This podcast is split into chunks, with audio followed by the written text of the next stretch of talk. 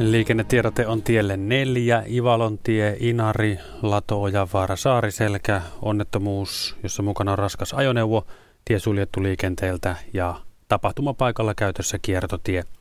Siis tie neljä, Ivalontie, Inari, Lato, Ojanvaara, Saariselkä, onnettomuudessa mukana raskas ajoneuvo, tie suljettu liikenteeltä, tapahtumapaikalla on kiertotie käytössä. Ja tie 13, Mikkeli, Suomen niemen liittymä Mäntyharjuntie – siellä tie suljettu liikenteeltä. Tapahtumapaikalla myös kiertotie käytössä. Liikenne ohjataan teiden 381 ja 15 kautta.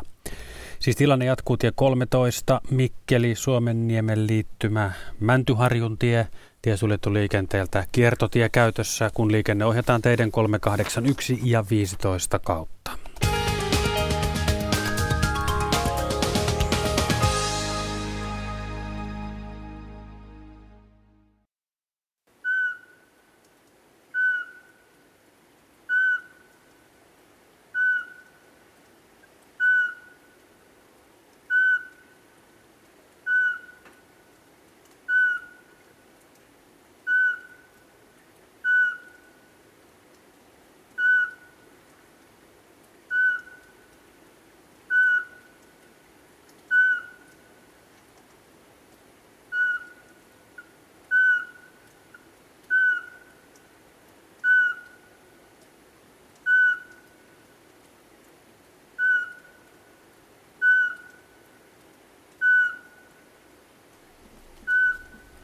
Maaliskuista luontoiltaa, hyvät Radio Suomen kuuntelijat. Luontoilta seurassanne aina kello 20 asti. Ja paikalla myöskin Juha Laaksonen pitkästä aikaa. Tervetuloa. Kiitos, kiitos. Mites hyvin heinää pöllöt on äänessä tämän kev- kevättalven osalta? Kyllä nyt ilmeisesti paikoittain Suomessa on ihan hyvinkin. Että siellä missä on myyriä, niin siellä on pöllötkin aktiivisia. Mutta mä en ole tässä Etelärannikolla pahemmin retkeillyt. Että melkein pitää Jaskaa ja Ariin turvautua, että oletteko käynyt pöllöretkille. Onko tietoa? Mulla on aika vähissä ollut noin linturetket viime aikoina. Mutta voisiko ajatella niin, että ainakin osassa Suomea on hyvä on, myyrätilanne? On, on toistaiseksi vielä. Ja, ja, ja osassa on varmasti siis Suomessa on tällä hetkellä pöllöjä ihan hyvin paikoittain, mutta taitaa olla vähän pohjoisempana. Joo, mä kuulin kanssa, että hiiripöllöjä on kuulemma Lapissa ihan kivasti. Että niin täällä on paikalla myöskin Jaakko Kulberi, Heidi Kinnunen, Ari Saura ja Henry Väre. Tervehdys teillekin ja ihan Kiitos. mukavaa taas tavata moi, moi. luontajilla merkeissä. Puhelinnumero studioon 0203 17600. 0203 17600. Ja Pirkka-Pekka on tällä hetkellä matkoilla, joten minä tuuraan häntä tänään, siis Asko Hautaaho äänessä. Luontoillan sähköpostiosoite luonto.ilta.yle.fi, jos tulee jotain kommenttia tai kysymystä tänne lähetettäväksi. Ja me lähdetään ihan rintakaarella liikkeelle. Meillä on ihan mielettömän hieno video tuolla Yle Luontoilta Facebook-sivulla. Tällainen kairan reikä ja siihen liittyvä pyörre. Ja meillä on tämän videon kuvaaja Olli Alakorva puhelimessa. Tervehdys. No terve. Kerros hieman tästä tilanteesta. Millainen se oli silloin, kun päätit sitä ruveta kuvaamaan? No se oli semmoinen, että tuota, olin siinä jonkun aikaa ollut pilikillä ja vaihoin vähän paikkaa ja kairasin sen reijän ja ihmettelinkö sieltä puskista vettä sinne reikään. Ja sitten siinä kokeili, että mikä siinä voi olla joku virtaus tai muu ja laskin sen pilikin sinne reikään, mutta ei siellä ollut mitään ja sitten lähdin pois siitä ja tuli myöhemmin takaisin, niin yhä pyöri siinä se vesi, niin mä että no kai se on pakko sitä nyt ikuista, että no ainutlaatuinen tapaus kuitenkin, että en ollut itse ainakaan ennen nähnyt. Otetaan hieman tarkemmin tämä paikka, eli Varjakan edustalla, tämä on siis merialueella kuva. Niin, se on oikeastaan luoteeseen siitä ei sitä nyt kilometriäkään. Mutta se on tota, tämä on, niin siis tämä on tota, siinä Oulun edustalla, Hailuodon, Joo. Hailuodon mantereen päälle, tai mantereen kyllä, puolelle kyllä. pistävä niemenkärki on varjakka, eikö niin? Joo. Joo, tuttu paikka sinänsä. Tota, erikoinen ilmiö. Yleensähän käy niin, että kun pilkkireijän kevät-talvella tekee, niin jäällä oleva, tai jään alla oleva veski puskee sieltä ylöspäin, eikä niinkään tota, no niin, lähde pyörimään tuolla tavalla paikallaan. Mutta kyllä näinkin joskus tapahtuu, että se vesi alkaa pyöriä tosiaan siinä avannossa. Ja siis tuo on kuin pesukoneessa. Joku, joku voimahan sen aiheuttaa ja tässä tapauksessa niin hyvin todennäköistä on, että se jää on kerroksellista ja siellä on, siellä on tota, välissä vesikerroksia. Se, siinä on semmoinen kohvakerros siis päällä, se kantava jääkerros ja sitten välissä kyllä, saattaa olla kaksi, kolme tai jopa neljä semmoista ohuemman jään kerrosta ja vettä aina siellä välissä. Ja nyt kyllä, varsinkin tänä talvena on ollut semmoisia ilmiöitä, kun on ollut kovia tuulia ja kovia matalapaineita, niin merivesihän on pumpannut tosi rajusti ylös Joo, ja alas. Siellä, perä, siellä perämerellä varsinkin olette huomannut sen, että tota, se on toista metriäkin, jopa puolitoista Joo. metriä se ero. Ja nyt sitten tässä on selvästi tämmöinen korkeapaineinen sää, eli silloinhan merivesi menee alas. Ja Joo. silloin se jään alla oleva vesi laskee ja sitten siellä jään välissä olevat vesikerrokset, jos siinä poraa reijä, niin ne lähtee purkautumaan alaspäin. Aivan. Ja kyllä tässä on semmoinen ilmiö, ja se voi olla hyvin laaja se jäiden, näiden kerrostuneiden jäiden välissä oleva vesikerros, että siellä voi olla jopa satoja tuhansia kuutioita vettä laajalta alueelta, ja joo, sitten kun joo. siihen poraa läpireijän, niin se vesi alkaa sitten purkautua. Se on tavallaan se jäiden välissä oleva vesi, vedenpinta, niin se on korkeammalla kuin se meriveden pinta, ja se lähtee purkautumaan sieltä alaspäin, niin. ja jos siellä on niitä jopa tuhansia kuutioita niitä vesiä, niin se voi pyöriä siinä monta päivää ennen kuin niin, se rauhoituu. Tai sitten, tai sitten tapahtuu niin, että tulee matalapaine ja sitten merivesi alkaa nousta ylös ja silloinhan se kääntyy se ilmiö päinvastaiseksi ja alkaa pikemminkin puskea sitten reijistä ylös se Niin kuin öljylähteessä. niin. Et sinänsä ei, sinänsä niin kuin ei mikään ihmeellinen asia, mutta että aika, aika tota, äh, jännä, että sat, sattunut, satutte olemaan just sillä hetkellä siinä paikassa, jossa se on laskemassa se vesi ja jossa on se ve, jäiden välinen vesikerros olemassa, että Joo, pääsit näkemään tämän. erikoista siinä, että kun useampia reikiä tein, niin se siinä yhdessä vaan nimenomaan Joo, siinä on varmasti sitten sillä tavalla, että ne kerrokset siellä jäiden välissä meni silleen, että satuit poraamaan just siihen, joko siihen reunaan tai sitten siihen kohtaan, missä, missä on ollut sitä kerroksellisuutta. Niin. Ja sitä ei välttämättä edes huomaa kairatessaan, että siinä kohtaa just on sitä kerroksellisuutta, kun se voi olla niin ohut siinä se vesikerros siinä kohtaa, mutta että se johtaa Joo. se vedenalainen tiehyt tavallaan sitten laajempaan säiliöön niin, siellä veden niin. alla ja sieltä riittää Aivan. sitä vettä sitten, mikä pyörii alas siitä avannosta. Joo, kyllä se näkyy siinä, kun kairalla pumppas, niin se ruutas sieltä seinämistä sitä vettä siihen avantoon. Joo, joo. Jonkunlainen semmoinen. Hu- huomasitko siinä kairatessa, että siinä olisi ollut semmoisia kohvakerroksia vai menikö ihan kerralla? No niin vähän kuin... se oli semmoisen erikoisen tuntunut siinä kyllä. Että... Et usein sen huomaa kyllä, että sitten meni ensin yhdestä jääkerroksesta läpi ja sitten sieltä tuleekin toinen tai kol- ja kolmaskin jääkerros vielä. Ja sehän on, se teräsjäähän on siellä alimpana, se kaikkein niin. paksuin jää, joka varsinaisesti sitten nousee ja laskee sen veden, merenpinnan vaihtelun mm. mukana. Mm. Ja tota, s- sitten nytkin, kun on ollut tosi matalapaineisia keliä, niin sinne väliin nousee sitten paljonkin vettä. Ja si- siitä siinä nyt on kysymys, mutta tosiaan Oletko käynyt sitä vielä myöhemmin katsomaan, sitten vielä kun se pyörii siellä? Ei, Tietysti no, siellä on pakkasia ollut, että se on jäätynytkin se reikä jo Niin, sitten varmasti on. Yöpakkasilla. Kyllä, kyllä. Mutta hei, mielettömän hieno video. Kiitoksia, että lähetit sen meille ja kaikki muutkin sitten pääsee sen näkemään. No niin. Yle Luontoilta Facebook-sivujen kautta ja mähän on nostanut ton ihan sinne ylimmäiseksi, että sen helposti sitten vielä löytää. Ja tähän ehkä vielä täydennykseksi, että vesi kun lähtee putoamaan jostain reiästä alaspäin, oli se sitten pesuallas tai vaati tai mikä tahansa säiliö, jos siellä on reikä, niin hetken, hetken kun se vuoto on ollut päällä, niin se alkaa pyöriä se. Niin.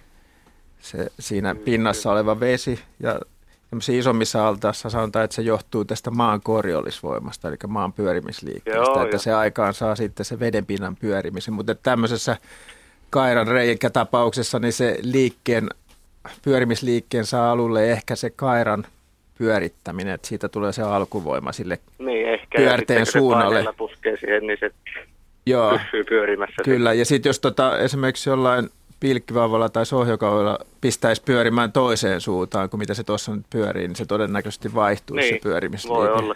Siitä saa sen alku, se saa sen alkusysäyksen se liike. Siis meinaat sä, että voimin pyörittää sitä pohjoisella paljon puoliskolla myötäpäivään, Ää, niin kuin pitäisi pyörittää No si-. Siis se, e- e- se pyörii itse asiassa vastapäivään. Esimerkiksi Itämeri pyörii vastapäivään, koska tavallaan niin kuin se johtuu sitä massan hitaudesta, että se pyörähtää tavallaan maapallo siitä meren alta pois ja se, se saa aikaan sen, että Itämeri pyörii esimerkiksi sillä tavalla, että Suomenlahdella merivirrat menee Viron rannikkoa itään ja Suomen rannikkoa länteen ja sitten Pohjanlahden rannikkoa ja Suomen rannikkoa pohjoiseen, että se pyörii niin kuin vastapäivään. Joo, joo. Mutta hei, kiitos tästä näin. On hieno katsella tätä sun Ja et- ottamaa ja- videoa. Eteläisellä Kiitos, pallonpuoliskolla tietysti sitten päinvastoin tapahtuu. Tämä, mutta nämä korjullisvoiman liikkeet, niin tarvii aika isot vesimassat, että ne lähtee liikkeelle. Tämä pesuvadissa tapahtuva pyörä, niin se, siitä ei oikein voi päätellä, että ollaanko pohjoisella vai eteläisellä pallonpuoliskolla. Että siinä voi joku pieni puhallus tai joku muu suurempi voima sillä hetkellä niin vaikuttaa sen kierteen suuntaan. Mutta hei, otetaan toinen asia tähän, joka liittyy myöskin ilmiöön, josta jo pikkasen sanoit. Eli. Niin. se voi tulla siis ylöspäin. Mä oon itse käynyt pilkillä ja silloin se todella lähtee välillä niin, että se tulee siihen kairan reijän reunalle ja lähtee etenemään kauemmas. Ja tämähän Kyllä, on kyllä. kammottava tilanne taas niille, jotka tekee latuja jäille. Ja onko siinä yleensä sitten syynä se, että on kairanreikä liian lähellä, josta sitten syntyy tämä tulva ja hiihtäjä tulee siihen ja suksen pohjat jäätyy. Kyllä, kyllä se voi näin olla, mutta sä oot ollutkin pilkillä kairaamassa reikiä jossain järven jäällä. No ja ihan joo. Naastolan järvillä ja niissähän usein, siellä ei tapahdu ensinnäkään tämmöistä niin matalapaineiden aiheuttavaa pumppaamisilmiötä niin kuin merellä, vaan siellä suurin rasite sille jäälle on lumi. Lumi painaa jäätä alaspäin ja silloin sinne tulee tavallaan niin kuin painetta sinne jään alle sitten ja kun siihen poraa reijä, niin se vesi pyrkii sitten nousemaan ylös siitä Ei, reiästä. se on ihan jää- huomattava virtaus, mikä siitä Joo, tulee. se voi nousta niin kuin aika korkeallekin kummuta se vesi siitä Tiedätkö sä, kairanreistä. sitä kairareikää ei edes tarvitse puhdistaa, kun se itsestään puhdistuu Joo. siinä virtauksen voimasta. Näin, näin juuri tapahtuu. Että puutu, kun kalat tulee vielä Mm. mukana. siinä. Mutta sitten taas, sitten taas Keräillään ne vaan sitten. Asko kevään mittaan, kun kaikki lumi on sulannut jäältä ja sitten jos tota, poraat semmoiselle vetiselle jäälle reijän, niin sitten tapahtuukin päinvastoin, että silloin se vesi pyrkii menemään sitä kairareesta sisään Mm-hmm. alaspäin, koska silloin ei enää lumi paina sitä jäätä ja se jää nousee sitten. Siihen. Jäästähän on noin yksi kymmenesosa pinnalla, kun se kelluu, Mm. jos siinä ei ole lunta päällä, mutta jos siinä on lunta päällä, niin se tietysti painuu syvemmälle sinne veden alle. Sillä lailla.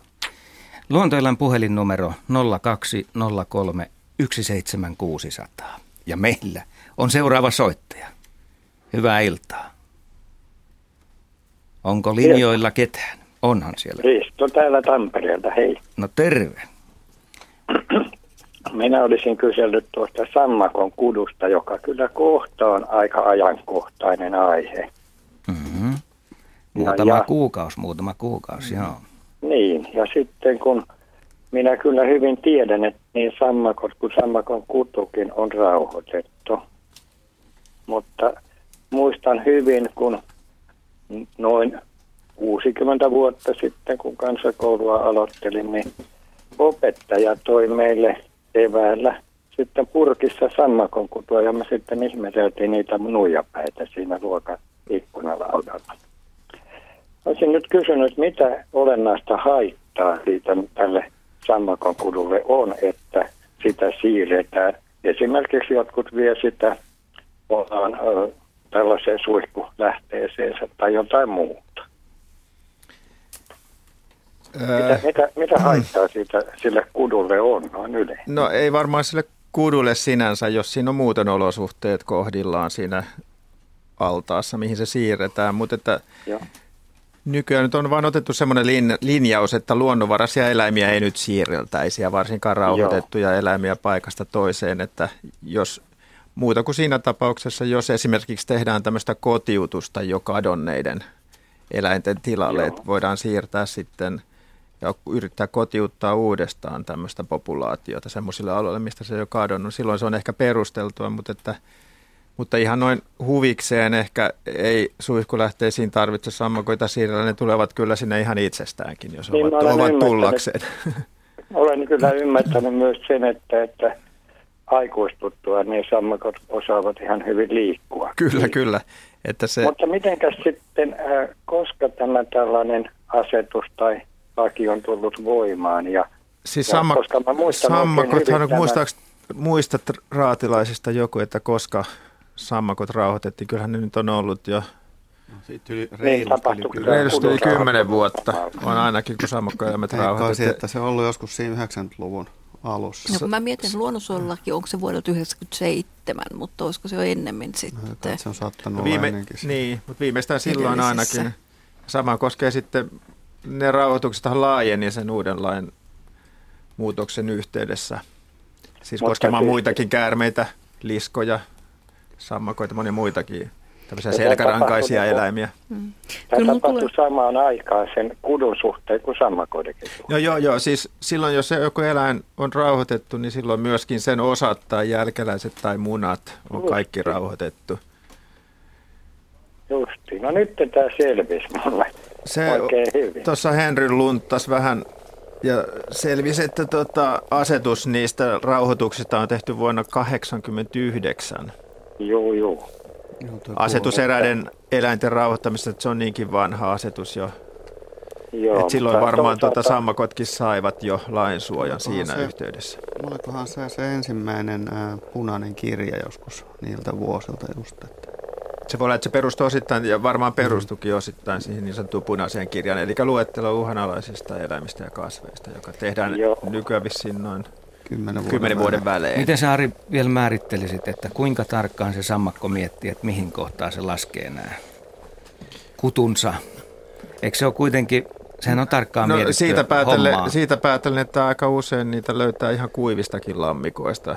Kuol, kuollutta mätiä niin ei ehkä kovin tarkkaan. Aha. mieti, mutta siis keväällä tietenkin vaikuttaa se lämpeneminen aika lailla, että semmoiset lammikot, jotka sulaa aikaisin ja lämpenee nopeasti ja missä ei ole mitään tota, suurta myrskyisyyttä, joka sekoittaa sitä, että ne on aika pieniä lätäköitä ja sitten ehkä vielä kasvillisuuden osittain peittämiä. Ne on hyviä paikkoja sitten niille poikasille. Niin sellaisessa ne menestyy. Juha. Juha joo, mä, mä, joo, mä, joo, tämä on tärkeä asia. Mä oon samaa mieltä kuin Ari siinä, että aina sammakot ei kyllä tosiaan tuntuu siltä, että vuodesta toiseen ne laskee, laskee mätissä semmoiseen paikkaan, missä se lammikko kuivuu. Eli, eli ne ei aina mieti sitä ja sitten tietysti vuodet vähän vaihtelee. Tää, tätähän kysytään usein ja me ei voida varmaan antaa virallisia neuvoja, mutta kyllä mä voin tunnustaa suorassa lähetyksessä, että mäkin olen semmoisia kuivuneista lammikoista siirtänyt ihan lähimaille suurempiin lammikoihin sitä kutua. Ja Henri, Henri näyttää sormea, mutta se on ihan ok, koska se on kiellettyä. Mutta, mutta siis tätä pohditaan varmasti tänäkin keväänä. Monet mm. aikuiset pohtii, koulujen opettajat pohtii ja miettii. Mm. Siinä se, siis tämähän on vaikea kysymys, mutta jos se lammikko oikeasti kuivuu, pieni kalliolammikko, niin saatko sä tehdä mitään tai voitko tehdä Mutta mitään? opettajan suhteenhan kysymys on siitä, että voitko tuoda sen sinne ikkunalaudalle. Kyllä. Ja kyllähän ne sitten ne nuijapäät lopuksi sinne purkkiin kuolevat No jos, ilman ni- ravintoa. jos niitä ei vapauteta mm. sitten vähän ajan Niin, päästä mm, uudestaan niin. tai seurata ne pitää sitä, nopeasti, Että, niin. Mutta vielä hei, miksi ihmeessä se sammakko menee sitten laskemaan sellaiseen paikkaan, joka voi kuivua? Onko se siitä, että siellä suuremmassa lammessa on enemmän uhkatekijöitä kuitenkin?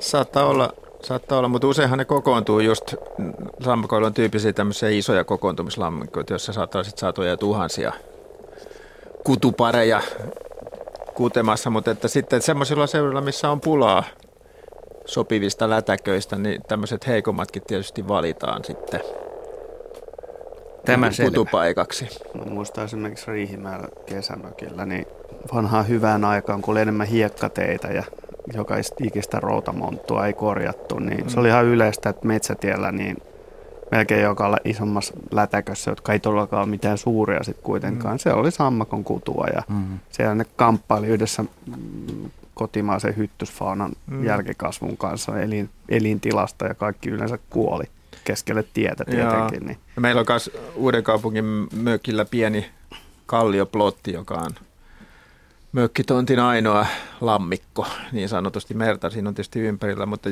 joka kevät sammakko kutee siinä samaan plottiin, joka kuivuu, jolle mä laitaisin ämpärillä vettä säännöllisesti. Ja Helsingissä on monia semmoisia mm. ojia, mihin sammakot kutee, mitkä tuntuu todella heikolta paikalta. Mm. Ja kuitenkin ne käyttää niitä vuodesta toiseen. Herää kysymys, että onko sammakko oikeasti vähän hönö, vai selviikö sieltä kuitenkin sitten osa, että siinä on ihan niin. vähän enää vettä. No ja ojistahan usein, ojissa, on, vaikka ne kuivuu, niin niistä virtaa vähitellen se vesi pois johonkin valtaojaan tai johonkin lampeen, ja ne ehkä sammakon toukat sitten sen virtauksen mukana. Mutta en mä nyt sanoisi, että se kauhean suuri synti on siihen läheiseen vetisen lammikkoon siitä Älä, kuivuvasta siis, siirtää sitä sehän, ei, sehän ei ole synti, että siis kyllähän luonnonsuojelulaki niin kuin sallii eläimen pelastamisen no joo, varmalta kyllä, kuolemalta. Kyllä, kyllä joo. Että niin. Mut se, että Henry ja uusi... Heidi katsoo vähän kyllä nyt meitä Mutta se, että se, alta kulmaa. Se, että siirtäisi ihan niin kuin eri, eri Ikku, tota, ikkunalle siirtäminen ei kuulu tähän. Ei, eikä, eikä, eikä toiselle paikkakunnalle. Tämä taikka, tuli taikka toiseen vesistöön siirtäminen. Otetaan seuraava soittaja mukaan. Mm. Kuka no päiviä, taikka hyviä iltoja pitää Eija Hulsisipilä Kyröstä. Terve. Öö, terve, terve. Mulla semmoinen kysymys, kun mies oli koiran kanssa, tämmöinen isompi noutaja, Kihara Karvanen, niin maantiellä 100 metriä talosta ja sitten oli metsää ympärillä, veltoja ympärillä tietenkin ja hän kuunteli sitä sieltä harvan mettän toiselta puolelta merkillistä ääntä, mitä hän ei nyt sitten mulle toistanut, niin, niin, niin, niin sitten ne lenti, hänen pään yläpuolella oli kaksi kotkaa, jotka lenti niin aika rinnakkain oli noin 30 metrin korkeudella. Sitten kun hän katteli, niin siinä vieressä lenti sitten kolmas kotka, sanotaan niin kuin niistä kotkista 30 metriä samalla korkeudella. Ja kaikki ne lähti sitten niin kuin vähän pyörimään siinä sitten hänen ympärillä siltä vaan niin, että ja hän tunnisti ne maakotkiksi, kun ollaan Ahvenanmaalla ihalta kyllä merikotki sitten taas samalla tavalla vähän.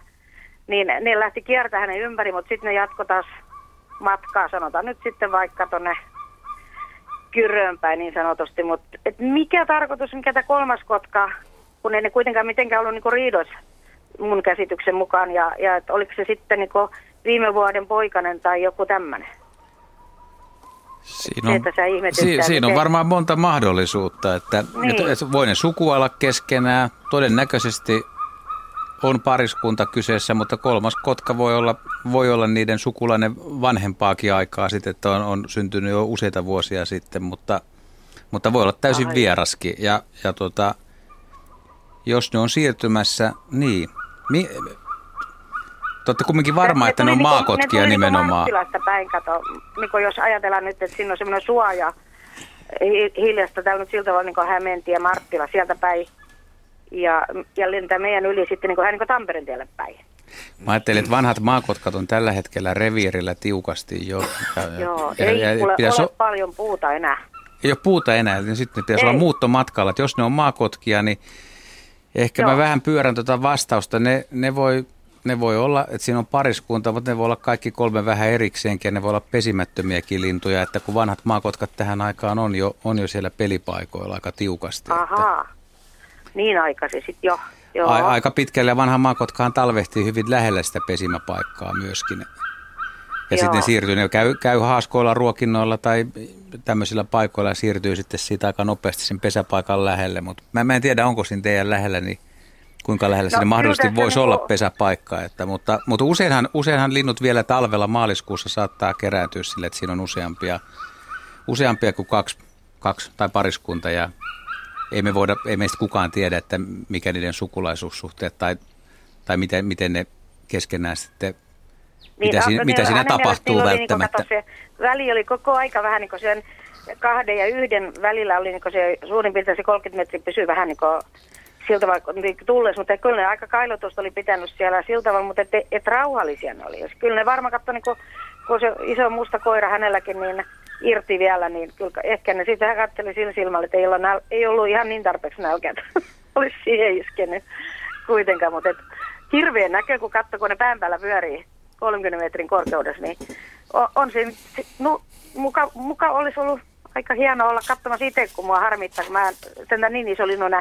Me ollaan nähty kerran Ahvenanmaalla toi kuningaskotka silloin, kun siellä, se oli karannut karannut ja se kyllä kuoli. Se kävi meidän tontilla monta kertaa. Meillä oli silloin vieraita ja, ja tota no, niin mä huomasin sen sillä tavalla, kun oli kesäpäivä aurinkopaista mahtavasti ja, ja mikä ihmeen pilvi aina meni niin sen auringon ylitte, kun näkövammainen ihminen niin huomaa tämmöiset valot erikseen, niin Niin sitten mä sanoin, että mikä tuossa nyt oikein, kummonen merkillinen pilvi se perässä kulkee.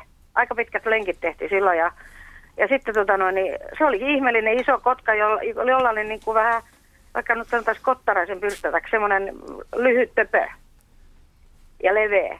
Ja sitten sit se kävi siltä, että se haki niin kuin hihaa, sitä lehdessä kirjoiteltiin, se haki niin kuin ihmisen hihaa, se oli nälkäinen ja se todella tuli meidän taka, tontillekin sitten vielä siellä Ahvenanmaalla ja, ja tota noin, hämä, ilahämärissä se laskeutui, kun käytiin pihalla katsomassa, onko se vielä siellä puissa, korkeassa puissa, niin, niin se tuli yhtäkkiä niin kuin päälle.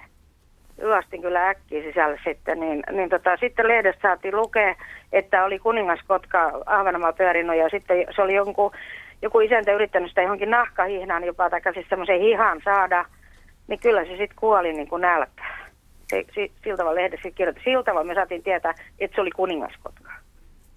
No niin, mitäs tähän? Pitääkö kommentoida? Aika monen tarina. Kuningaskotkasta nyt tulee kyllä ensin mieleen tuo itse asiassa Janne Ahonen, joka ei enää hyppää. Mutta tarina on eri. Mutta laji, ja sanokaa te nyt jotain, Jaska. Mä tiedän, että olisiko ollut puhe siitä kuningas merikotkasta, joka seikkaili, mutta muistaakseni se delas jos jonnekin Saksaa, että se yksilö. Mutta. Nimenomaan. Sehän havaittiin Halikonlahdella kai ekaksi. Niin ja siitä kirjoiteltiin kyllä useassakin lehdessä. Joo, mä muistan vaan sen, että ne tyypit, jotka sen oli nähnyt, ne ensin katselivat, että jaa, että tuolla lentää merikotka, jota ahdistelee kaksi varista. Ja, hmm. ja sitten ne niin tajusivat, että siinä on jokin kotka, jota ahdistelee kaksi merikotkaa. Tämmöinen. Mutta juu, onhan, onhan se tosiaan kerran monta kertaa tavattu se sama yksilö. Että seikkailee Euroopassa ainakin yli vuoden. Luontoillan mm. puhelinnumero 020317600 ja sähköpostiosoite luonto.ilta at yle.fi. Ja ei muuta kuin eteenpäin. Otetaan uusi soittaja mukaan. Hyvää iltaa. Iltaa. Kuka soittaa? Hanna Salonen Turusta soittelee. Ja mitä haluat kysellä? Tämmöistä asiaa, kun tota, mulla on kesämökki tuolla Lokalahdella Ahmasveden rannalla. Ja viime viikonloppuna ja edellisviikonloppuna mä kuulin siellä semmoisen linnun äänen, mitä mä en ole ennen kuullut ja jota me ei kyllä sit kotijoukoissa pystytty tunnistamaan. Mutta mulla ei ole sitä ääntä nauhalla, vaan mä koit, olen koittanut matkia sitä itse. Ja mä kysyisin, että jos te tietäisitte, että mikä se voisi olla. Ja sä matkit nyt tännenkö? No, eli se on kaksitavunen, tämmöinen kuin huu, huu. Ei lähde vielä. Ei, ei varmaan lähde tosta vielä. Kuinka kova ja. ääni? Se on aika kova, että ensin mäkin, kun mä kuulin sen ensimmäisen kerran, niin mä niin kuin säpsähdin, että, että, että se oli semmoinen hyvin saman kuulonen ääni kuin käellä. että se on niin kovakin vielä se ääni, kun se huutaa.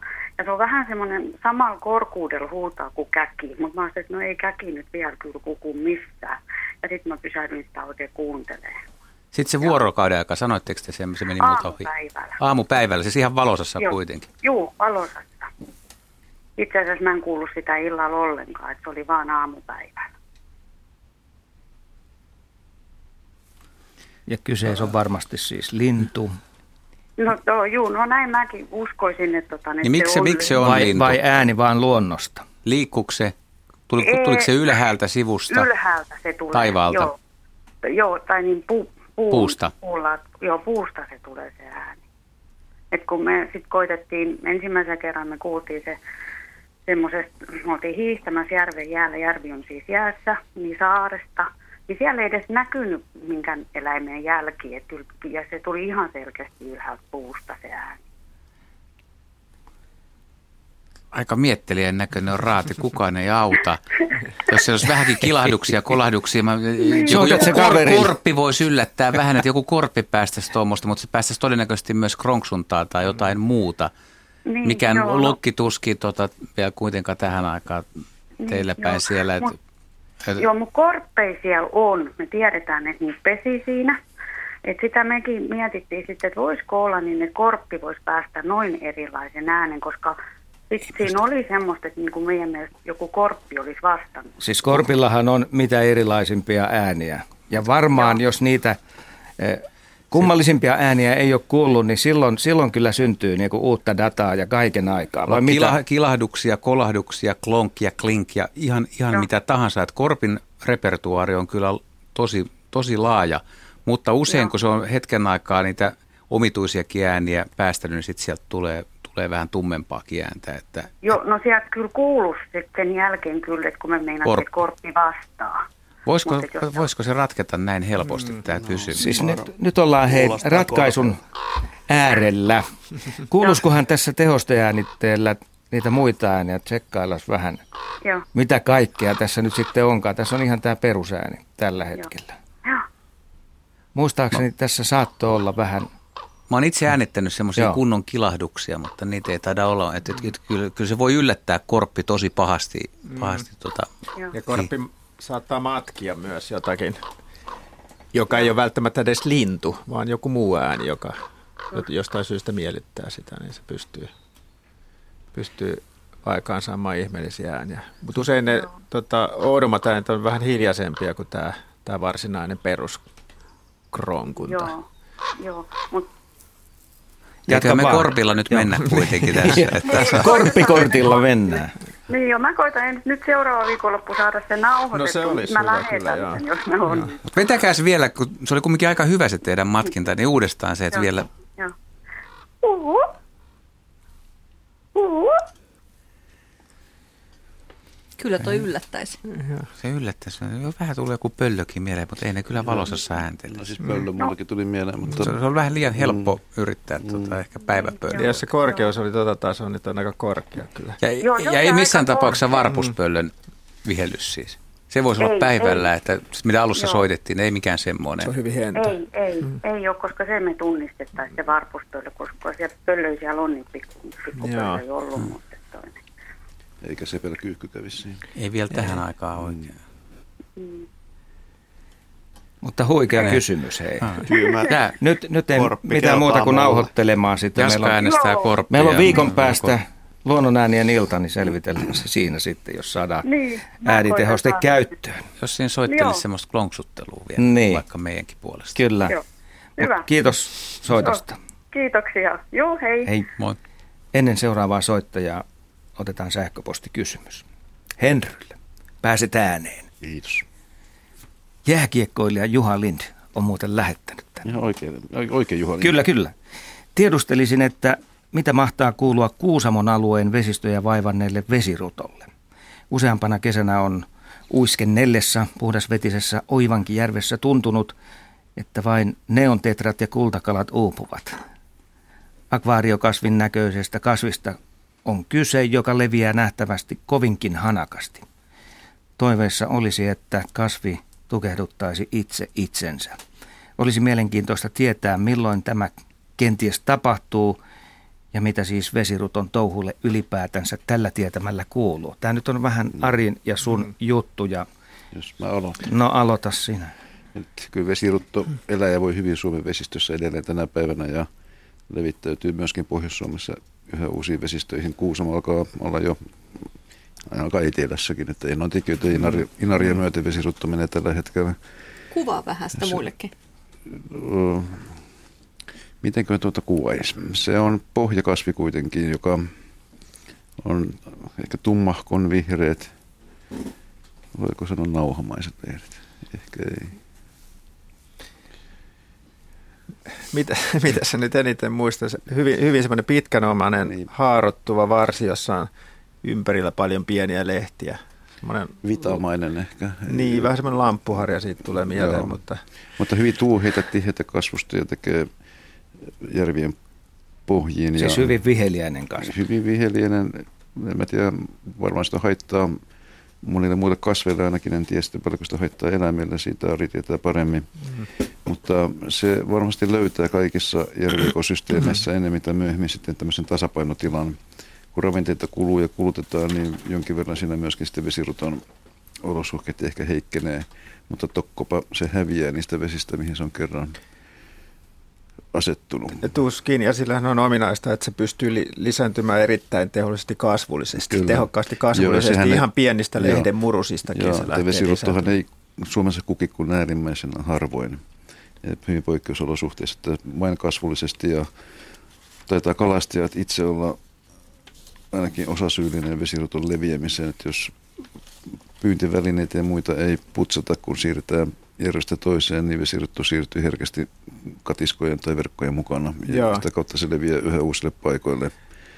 Ja varsinainen leviäminen alkoi Suomessa jo tuossa 1800-luvun lopulla. Kiihtyi 1900-luvun alussa, sitten vähän hiljaisen paikkaa ja nyt 80-luvulta alkaen se on taas levinnyt. Se on Pohjois-Amerikasta peräisin alun on, joo. Ja nyt tulee, ja sieltä on toinen vesiruttolaji myöskin odotettavissa Suomeen. Eli meillä voi olla kohta niitä jopa kaksi.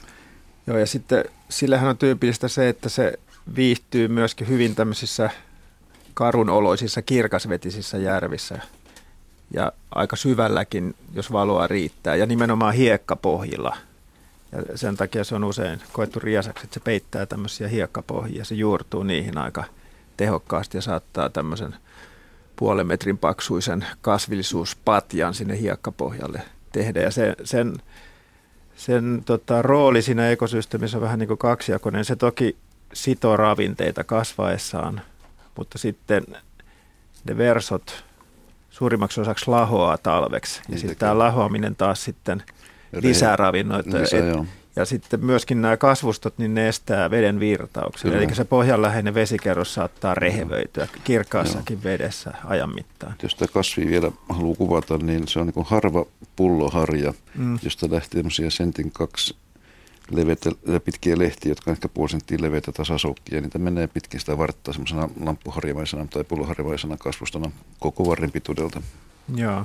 Mutta siis kertauksenomaisesti vielä, että se ei siis häviä sieltä. Se Tavalla tai toisella ei. se on aina olemassa. Kyllä se Suomeen on tullut jäädäkseen, että ei sille voi mitään. Että se Mutta on yksittäinen järvi, joka on saastunut, niin siinä sitä sitten on. Siinä sitä tulee olemaan ja kyllä mä luulen, että ei ne mitä myöhemmin se on levinnyt läpi Suomen vesistöjen, että ei sitä pysty estämään. Ja usein siinä käy juuri niin, että kun se tapahtuu se invaasio, eli se järveen saapuminen, niin se alkuvaiheessa se kasvusto on hyvin rehevää ja paksua, mutta sitten se, niin kuin Henry sanoi, niin mm asettuu jollekin tietylle tasolle. Et sitten sitä on niin kuin jonkun verran enemmän tai vähemmän tietyissä paikoissa. Mutta että, Tämä alkuvaiheessa on tyypillinen haittakasvi. Kyllä, Selvä. Joo. Mutta sitten hyötynä voidaan sanoa, että se toimii esimerkiksi monien kalojen kutualustana no, ja poikasten suojapaikkana, että siitä on se hyöty ehkä. Minä mietin kanssa, että se varmaan tarjoaa elintilaa aika monelle. Kyllä, mä en tiedä sitten syökö jotkut vesilinnut. Luultavasti ainakin Vesikasveja syövät linnut, mitäs Juha tuumaa? Maistuuko joutsenelle vesirutta vai? kyllä oikein, tai hanhille? En kyllä oikein osaa sanoa. Mm, se on. Tai en tiedä siis. Niin. Itse asiassa toinenhan mm. tämmöinen vähän tota ha- hankalaksi koettu kasvi on myös karvalehti on samantyyppisesti kasvaa pohjille. ja, joka hyötyy äkillisestä ravinnepitoisuuden lisääntymisessä kyllä. vesissä. Ja, ja myöskin lisääntyy kasvullisesti joo, erittäin Kyllä, tehokkaasti. se on sitten taas tämmöinen irtokellu, jolla on kun haittaa pintaa myöten paikotellen, mutta toisin kuin vesirutto, se kuuluu Suomen Aivan, lajistoon. Kiitoksia vastauksesta, perusteellisesta sellaisesta. Tämä siis Juha Lindille, myöskin tiedoksi sitten.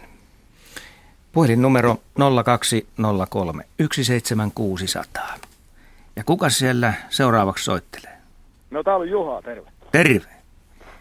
mä, mä tota niin, mun on pakko sanoa tähän, aloittaa tämä homma, tuo korppijuttu oli sen verran mielenkiintoinen, että se ei ole mun, mun asia, mutta että mä, siis, siis on niin aivan käsittämätön lintu. Mä yksi kerta tässä keväällä kuuntelin, että miten se voi olla mahdollista, että niin, ei joutsenet ole vielä tullut kuin jäätön järvestä.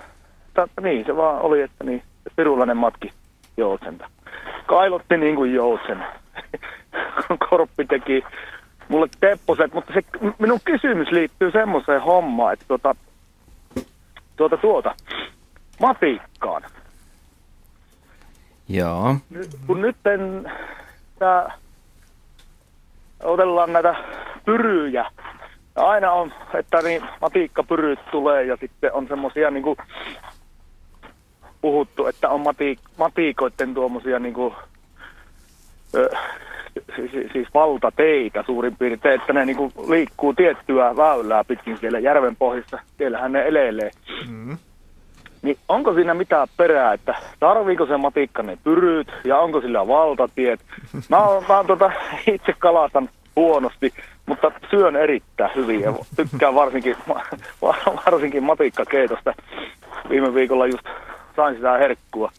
herkkua ja tota niin, ja sitten tiedän sen, että niin kaverit, ketkä pyytää, niin, niin, niin niillä oli katiska ja siellä oli semmoista pientä matikkaa, niin, niin kuin useita kymmeniä ahtautu mm. samaa, samaan mm. katiskaan. Ja, mm.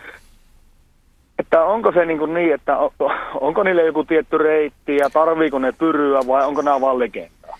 No se on se siitä, sitä pyrystä nyt en osaa oikein olla vakuuttunut, että ne välttämättä tarvii liikkumiseen pyryä, mutta että pyryynhän liittyy usein tai aina lähes matalapaine myöskin. Ja silloin, silloinhan tapahtuu myöskin veden alla liikettä. Varsinkin merialueella, kun on matalapaine, tässä on ensimmäisen kysymyksen kohdalla sitä pähkäiltiin, että matalapaineen aikana vesi nousee ja vedet liikkuu. Ja aina kun vedet liikkuu, niin silloin liikkuu kalatkin. Mutta sitten näitä, näistä kulkureiteistä, niin kyllä niillä on tiettyjä kulkureittejä.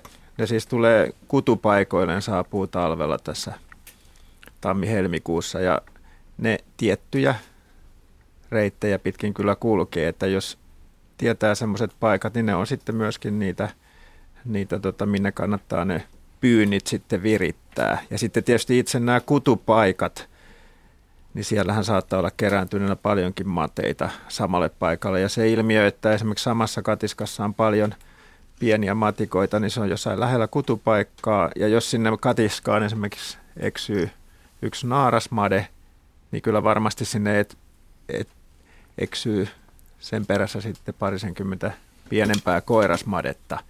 Eli se on okay. hyvin tyypillistä. Usein kalastajat, jotka rysillä merroilla tai katiskoilla pyytävät talvella madetta, niin jättävät sinne niin sanotun siemenmatikan, joka jos se vielä on naaraskala, niin takaa sen, että ainakin koiraita tulee sinne sitten lisäksi. Eli ne kyllä hakeutuvat toistensa seuraan mieluusti noin kutuajalla, kutuajan kynnyksellä ja sitten kun se varsinainen kutu on, niin kutupaikalla saattaa olla kymmenittäin mateita sitten liikkeellä, jotka sitten saattaa taas olla tai onkin hyviä pilkkipaikkoja. Se on sitten eettinen kysymys, että, että onko moraalisesti oikein onkia toisten hääjuhlasta mm. itse sankareita vai ei?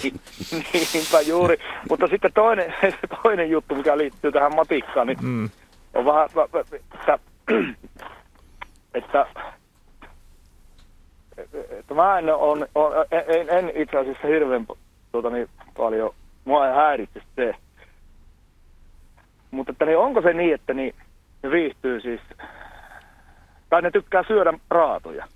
No se ei kyllä pidä paikkansa. Kyllä Made on ihan puhdasvenen petokala, joka pystyy kyllä saalistamaan oman, oman ruokansa. Tosi voi kyllä kuoleitakin kaloja syödä, mutta etupäässä nuoret maatteet syö paljon muutakin kuin kalaa, kaikkia pohjaeläimiä, okay. vesihyönteisten toukkia, rapuja, muuta tämmöistä. Mutta aiku, aikuisena se on kyllä ihan puhdasverinen peto, joka pystyy niin kuin väijymällä ja salaman nopeilla iskuilla ja yöllä liikkuessaan niin nukkuvia muita kaloja saalistamaan aika tehokkaasti, että kyllä se, kyllä se niin kuin välttelee raatoja siinä mielessä, että parempaakin ruokaa silloin on kyllä saatavilla ja, ja taidot kyllä riittää niin kuin tehokkaaseenkin saalistukseen. Mateen okay. isku on todella nopea, että sitä ei silmällä näe, kun se imasee, imasee sen saaliskalan suuhunsa ja sitä ei silmä no, pystyy erottamaan edes. No a, a, ainakin tämä legenda tuli nyt sitten niin kuin mm. tässä. Että tota, niin, mä voin sitten niille, ketkä niin kuin välttelee matikkakeiton syömistä sen takia, että se on raadon syöjä, niin se ei niin usein, usein tämmöisiin pohjakaloihin liitetään tämmöistä legendaa, että ne on, että ne olisi raadon syöjiä. Onko se sitten parempi välttää nahkeasti? No nahkeana ehkä enemmän onkin raadon syöjä mm. kyllä. Mutta kyllähän niitäkin syödään suurella ruokahalulla. Mutta hei, kiitoksia mm. soitosta. Kiitos. Mukava oli keskustella. Mä lähden seuraavalle matikkakeitolle. Hyvä. No niin. Hienoa. Moi. Moi. Jaskalle otetaan tästä seuraava ennen merisäätä. Hei luontoiltalaiset. Jotain kummaa. Seuraava tapahtui jo 20 vuotta sitten. Keski-Suomessa asuessani oli joku kämppäkaverini hakenut kirjastosta vanhoja kirjoja opiskeluaan varten – Hän lueskeli niitä sängyssä, jossa oli valkoiset lakanat. Poikkesin ystäväni huoneessa ja yhtäkkiä havaitsi jotain pientä liikkuvaa lakanalla. Otus oli selvästi alle yhden sentin mittainen, mutta saimme sen lasipurkkiin. Onneksi, onneksemme löysimme paikkakunnan kirjastosta vanhan ötökkäkirjan ja sieltä se löytyi, kirja Skorpioni. Kirjan selitykset ötökästä sopivat täydellisesti lasipurkissa olevaan kummajaiseen. Olen vuosien mittaan harmitellut itse, itsekseni, etten silloin lähettänyt Skorpionia ohjelmaanne. Olisihan se varmaan ollut hieman erikoinen luontokohde, vai olisiko, Jaska? Joo, kirja, kirja Skorpio on ihan hauska, hauska tapaus kyllä. Ja, ja sehän on, kuuluu tosiaan hämähäkkieläimiin ja, ja tota niin, on yksi tämmöinen versio, versio niissä, eli se ei ole varsinaisesti skorpionille sukua, vaan sieltä puuttuu koko, kokonaan tämä itse ongelma, eli myrkkypistin tältä porukalta ja aika vaatimattoman kokosiikin ne on. Ne on hyvin litteitä. Mutta se on hämmästyttävän näköinen. On, se on muuten kyllä hyvin Skorpionin pienet... Hienot sakset sillä Hienot sakset ja Joo. se vielä liikuttaa niitä kävellessään sillä kivasti, että ne menee eri tahtiin. Ja... Siis hämääkö niillä tehokkaasti muita? Se, se on niiden tapa pyydystää vielä pienempiä hyönteisiä ja esimerkiksi kun ne liikkuu kirjojen välissä, niin ne luultavasti jahtaa esimerkiksi pölytäitä, joka ei ole täi, vaan itse asiassa pieni, pieni tota niin, tässä piruja ne nyt oikeaan oota.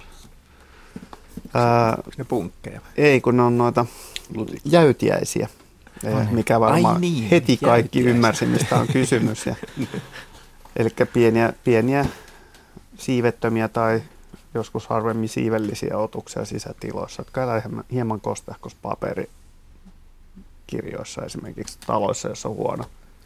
Onko se kuinka yleinen? No niin, älä enää kysele mitään. Kello on nimittäin 18.50. On merisään aika. Mehän jatketaan sitten 19 jälkeen luontoilan merkeissä, mutta nyt merisää. Markus Turunen.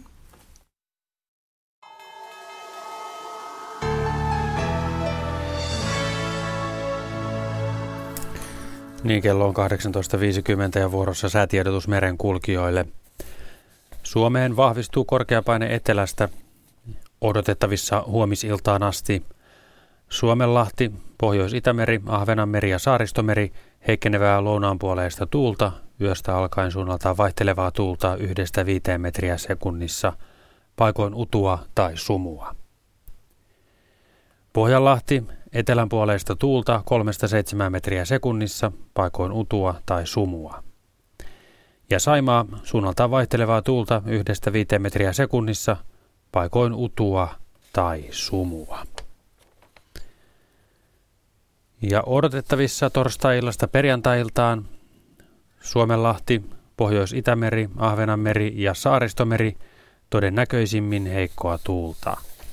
Sekä Pohjanlahti, etelän ja lännen välistä tuulta alle 10 metriä sekunnissa. Säähavainnot rannikkoasemilta tänään kello 17. Haapasaari plus 0, länsilounas 3, pilvistä 24. Kotka-Rankki plus 0, lounas 4, puolipilvistä 14. Orrengrund plus 0, länsilounas 4. Emäsalo plus 1, länsilounas 6, Kalbodegrund plus 1, länsi 3. Eestiluodon tuulitieto länsilounas 4. Harmaja plus 1, lounas 6, pilvistä 18, Mäkiluoto plus 1, länsi-lounas 5. Bogashär plus 1, lounas 4, pilvistä 16. Jussarö plus 2, etelä 4, pilvistä 12. Hankotulliniemi plus 2, etelä 8. Russarö plus 2, etelä-lounas 8, Venö plus 2, etelä-lounas 6. Uutö plus 3, etelä-lounas 6, Utua 7, Bookshare plus 2, etelä-lounas 7. Risna plus 1, etelä-lounas 2, pilvistä 10, Gotska Sandön plus 4, etelä 3, melkein selkeää 12.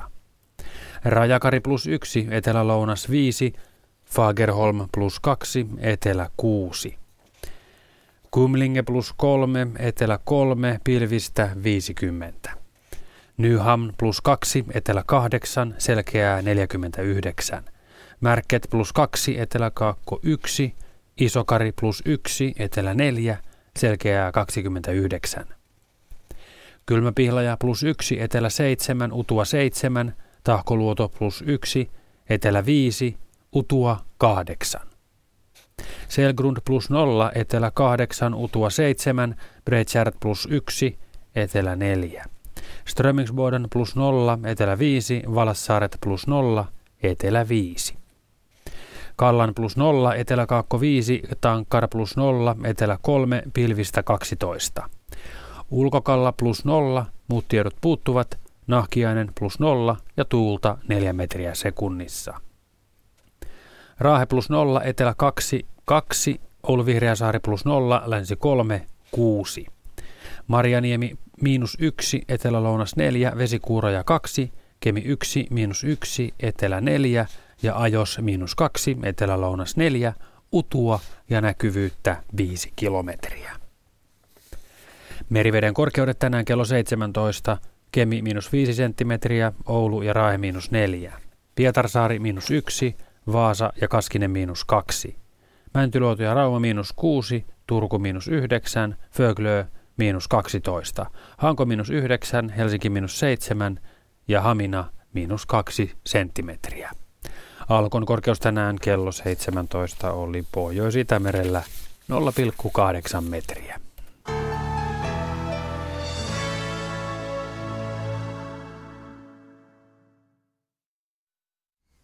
Ja todellakin luontoilta jatkuu 10 minuutin kuluttua, mutta nyt miljoona linnunpönttöä. Juha Laaksosen kanssa ollaan tällä studiossa ja mä avasin juuri nettisivut tähän liittyen, niin pönttöjä on Suomessa rekisteröity jo 229 170 kappaletta. Aivan käsittämätön määrä, jos ajatellaan, että viikko ja yksi päivä on takana. Miten tämä nyt menee? Miten sä arviot on? Tässä on varmaan siis vanhoja pönttöjä mukana. Niin mä luulen, että tässä on suuri osa, kun kampanja vasta alkoi eikä ole päästy mainostamaan kunnolla, että ihmiset teki uusia pönttöjä, niin kun vanhat pöntöt hyväksytään, eli tarkistetaan, korjataan, huolehditaan, että ne on kunnossa, niin tässä on varmaan suuri osa vanhoja pönttöjä. Jännä tietää, tai en, en halua edes ennustaa, mitä on sitten, kun alkaa kunnon pönttötalkoot ja ihmiset lähtee tosissaan mukaan tekemään vielä uusia. Joo, se on ihan totta, että vasta nyt seuraavien viikkojen aikana näitä pönttötalkoita pidetään ja sen jälkeen sitten kiinnitetään puihin.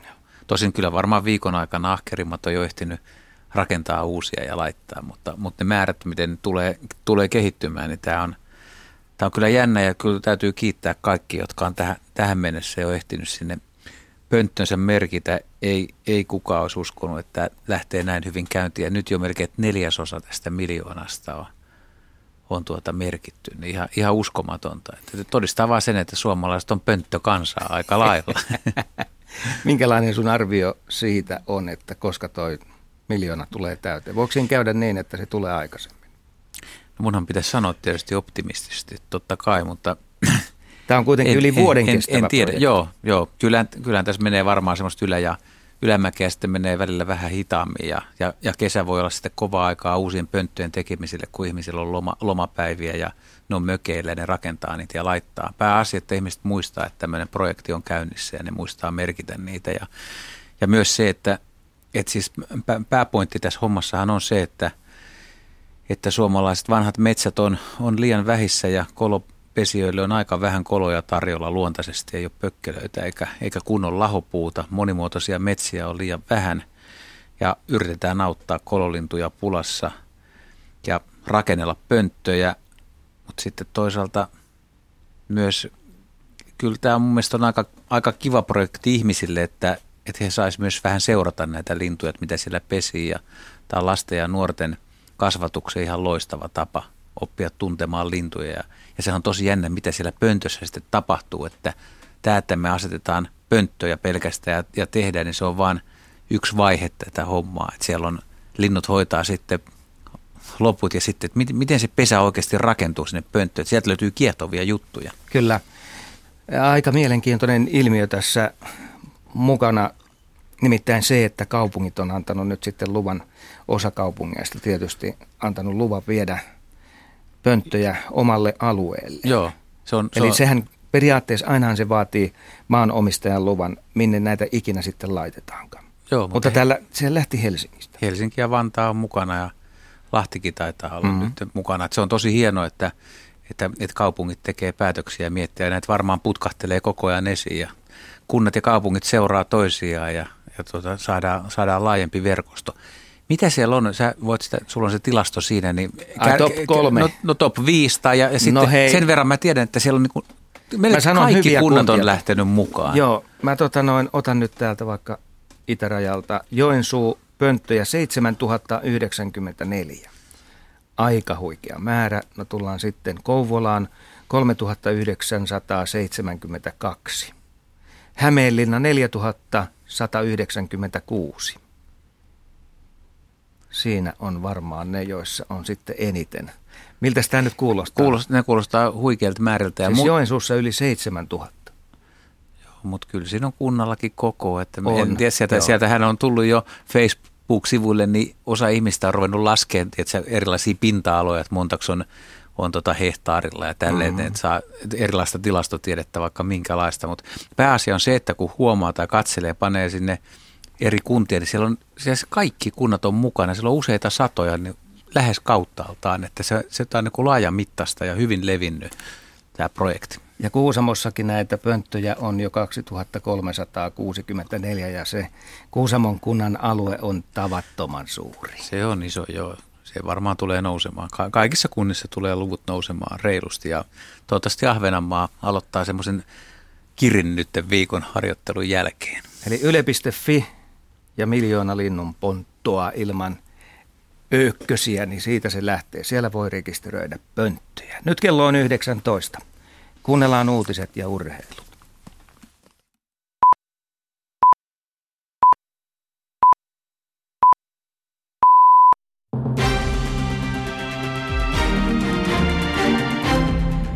EU-komissio moittii Suomea talouden hoitamisesta rimaa hipoen ja suosituksista piittaamatta. EU-komissio lähettää tänään valtiovarainministeriölle paimenkirjeen, jossa se varoittaa velan kasvusta ja moittii, ettei Suomi ole saanut toteutettua uudistuksia. Ylen EU-lähteestä saaman tiedon mukaan kirjeellä varoitetaan niitä jäsenmaita, joissa julkisen talouden alijäämä tai velka rikkovat EU-kriteereitä kevään aikana. Euroactive-lehden mukaan paimenkirjeen saavat myös Espanja, Italia, Romania, Kroatia ja Belgia. Valtiovarainministeri Alexander Stubb arvostelee eri ministeriöistä tulleita menolisäystoiveita epärealistisiksi. Stubbin mukaan hallituksella ei ole mitään mahdollisuuksia toteuttaa ministeriöiden esittämiä yhteensä 300-400 miljoonan euron menolisäyksiä. Stubb sanoo, että hallitus pitää kiinni hallitusohjelmassa sovituista 4 miljardin euron säästöistä. Hän ei kuitenkaan vielä halua ennakoida, kuinka paljon lisäsäästöjä tavoite edellyttää. Opiskelijat ovat osoittaneet mieltään runsain joukoin Helsingissä opintotuen leikkauksia ja koulutussäästöjä vastaan. Mielenosoitus alkoi Senaatin torilta. Kertokaamme tänään ja nyt yhdessä valtioneuvostolle, mistä ei saa leikata. Näpit irti! Näpit irti! Näpit irti! Opiskelijat arvostelevat muun muassa opintotukeen esitettyjen leikkausten suuruutta ja tapaa, jolla niitä on valmisteltu. Helsingissä on osoitettu mieltä myös metsähallituslakia vastaan. Keskusrikospoliisi on pidättänyt viisi miestä epäiltynä arvokuljetusauton ryöstön yrityksestä Salon Suomusjärvellä. Pidätykset tehtiin eilen. Yhtä lukuun ottamatta ne tehtiin pääkaupunkiseudulla. Poliisi ei vahvista epäiltyjen kansalaisuuksia. Poliisi epäilee, että mahdollisia tekijöitä on vielä vapaalla jalalla. Arvokuljetusauton ryöstöyritys tapahtui Turun ja Helsingin välisellä moottoritiellä pari viikkoa sitten. Maan etelä- ja keskiosissa on puolipilvistä tai pilvistä ja lähinnä maan keskiosassa tulee joitakin lumi- tai räntäkuuroja. Yölämpötila on 0 ja miinus 5 asteen välillä, päivälämpötila vaihtelee plus 1 ja plus 5 asteen välillä. Maan pohjoisosassa puolipilvistä tai pilvistä ja paikoin lumikuuroja. Yölämpötila on miinus kahdesta miinus seitsemään, Pohjois-Lapissa noin miinus kymmenen astetta. Päivälämpötila vaihtelee plus kahden ja miinus kolmen asteen välillä.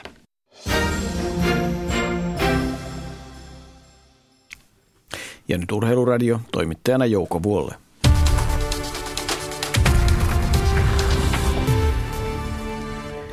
Ampumahidon MM-kisoissa Oslon Holmenkolonilla vietettiin tänään ranskalaisjuhlia.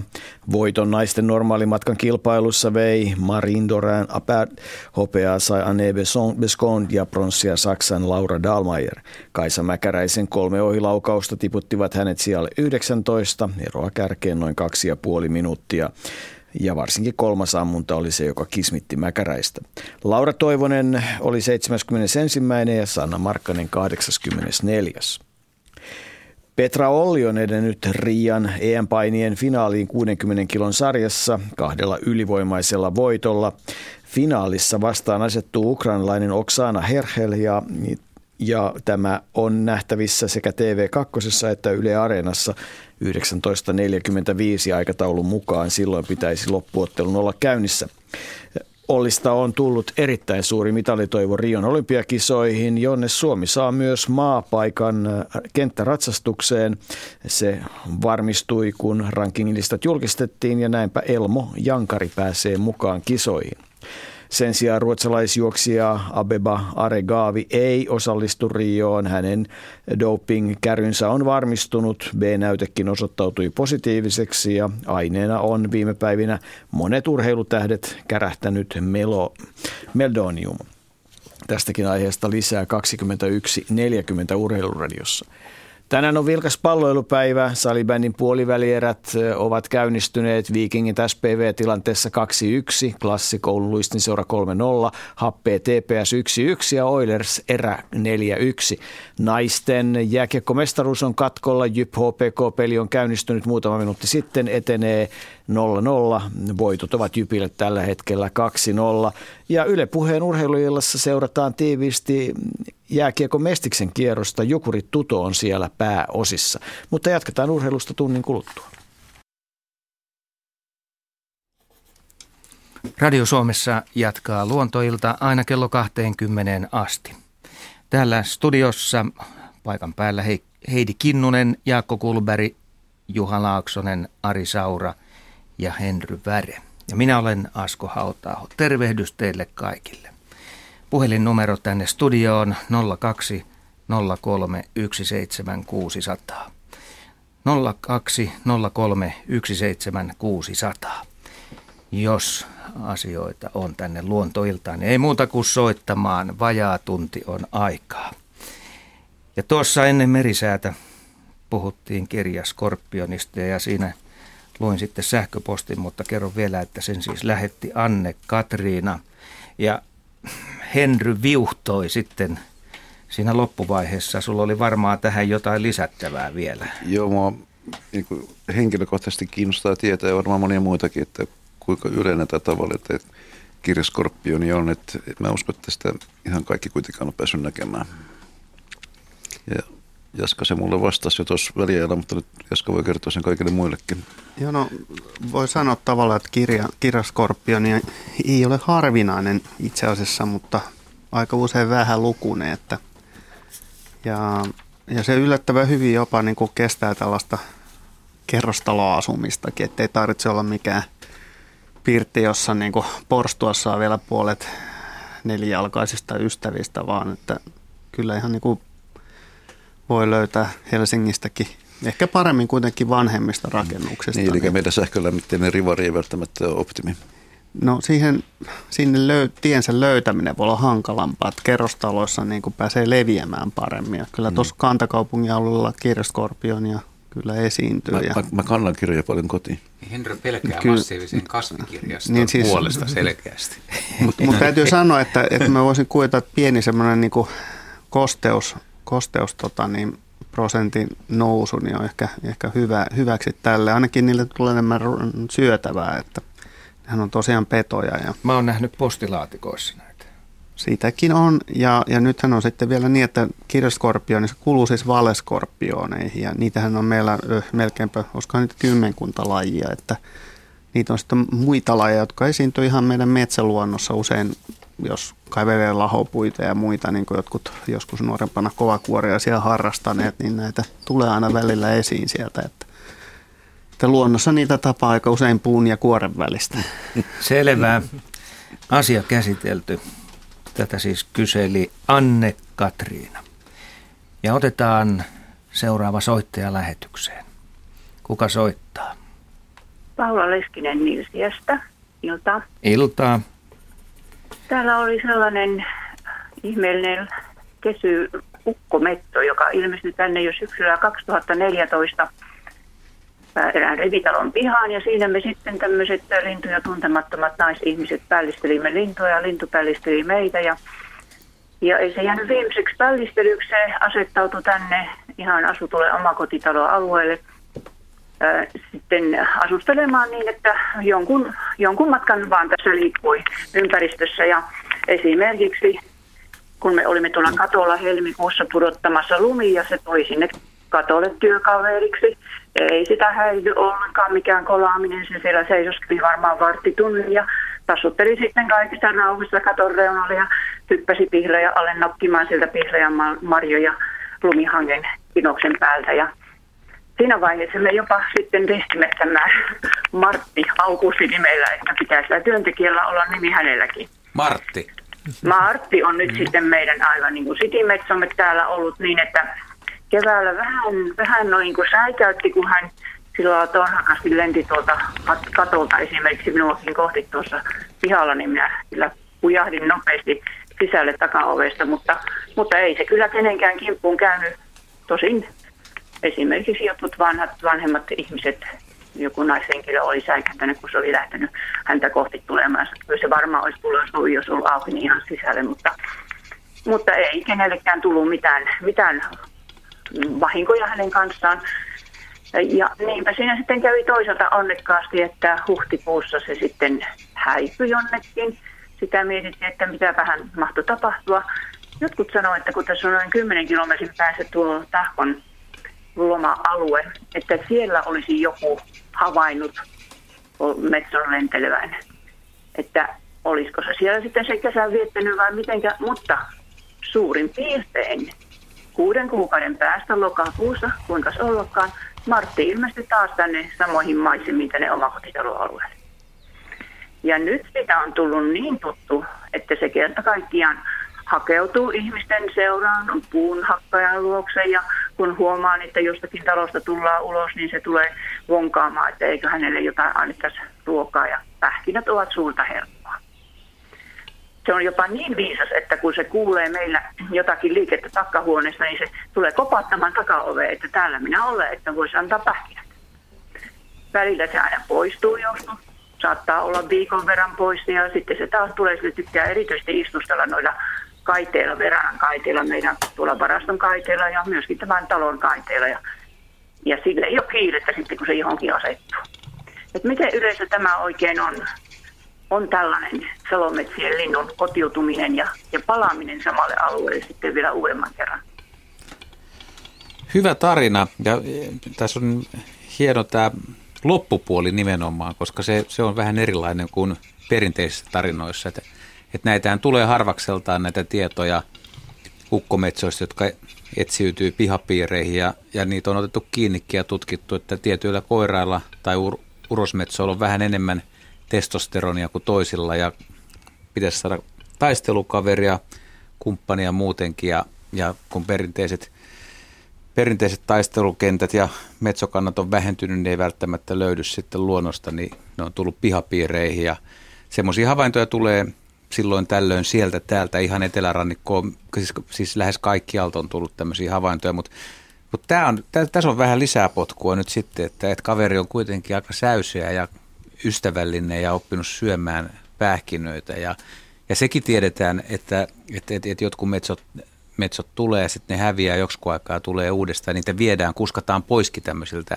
pientaloalueelta, kun ne on, ne on vähän lapsiakin käynyt hakemassa sieltäkin taistelu, taisteluvalmiutta, niin tota, ne, ne osaa hyvin lentää takaisin, mutta tota, te, teillähän on tilanne hallinnassa silloin hyvin, jos Martti on kuitenkin nyt ystävällismielinen ja säyseä. Ainakin se on. Jo, jo, Joskin hän kaipaisi kyllä varmasti lajikumppania sekä koirasta että naarasta. Eikä koiraan, kenen kanssa olisi vähän painiskella ja sitten tietysti naaraan. Sitten. Mitä sä Juha luulet nyt, kun toukokuussa alkaa sitten varsinainen aika ja höyrytön pääsee ehkä vielä enemmän, niin mikä se tilanne sitten on?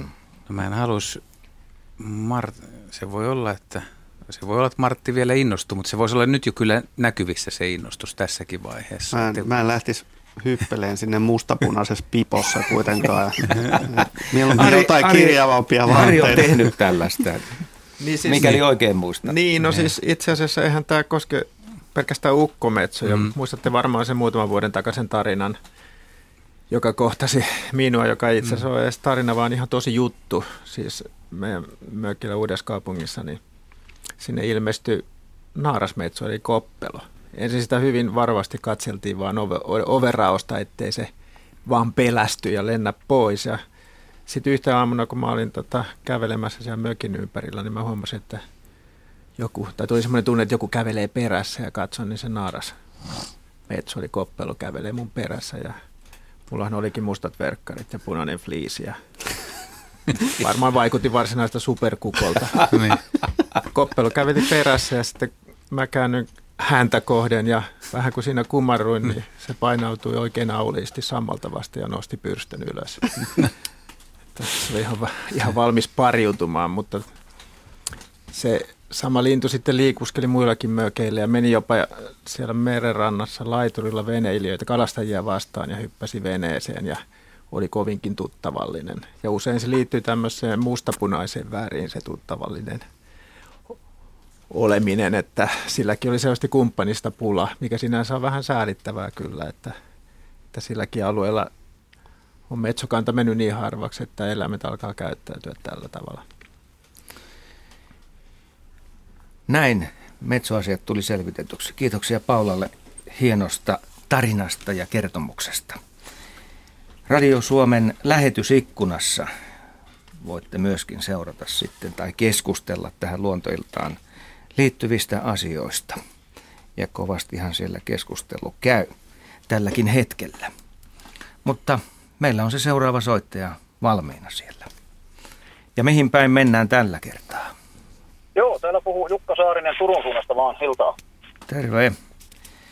Joo, tuota tuommoinen asia on, miltä tuossa vähän askarattanut, se nyt ei ole tänään talvella, mutta edellistalvena tosiaankin asun tuolla Turussa Hirvensalossa ja tuommoinen kolmikerroksinen kivitalo ja meillä on alakerrassa tämmöinen tämmöinen tuonne niin kylmä kellari, että se on siellä niin kuin, se ei ole ulkooven ulkopuolella, vaan ulkooven sisäpuolella, eli ihan, ihan siellä lämpimissä tiloissa, mutta siellä lämpötila menee joku 5-6 astetta huoneistoa alemmaksi. Ja huomasin siellä sitten kerran, kun kävin jotakin tarviketta hakemassa. Se on semmoinen ehkä kolme metriä kertaa viisi metriä vähän isompi tila, niin seinässä semmoisen mustan, mustan tahdan semmoisen irtolaisen parvekkeen lasin takana ja menin sitten lasia sitä nostin seinältä poispäin ja mä sen krapsauttaa sen irti, kun se onkin lepakko, lepakko siinä, semmoinen pieni teepussin kokoinen kröntti ja Jätin siihen kaikessa rauhassa sitten seuraavana päivänä katsoa, että vieläkö siinä mahtoi olla, niin se oli hävinnyt ja taas parin päivän kuluttua tuli uudelleen, siinä oli yksi lepakko ja päivän parin kuluttua siinä oli kaksi ja sitten siinä oli yksi ja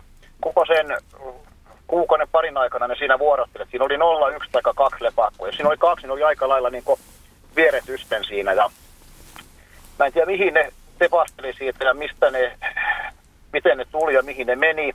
Ainoa selitys ehkä, mikä olisi järkeenkäypä, niin siitähän menee yksi tämmöinen niin pieni, pieni, pieni 5-6 senttinen tämmöinen ilmastointihormi.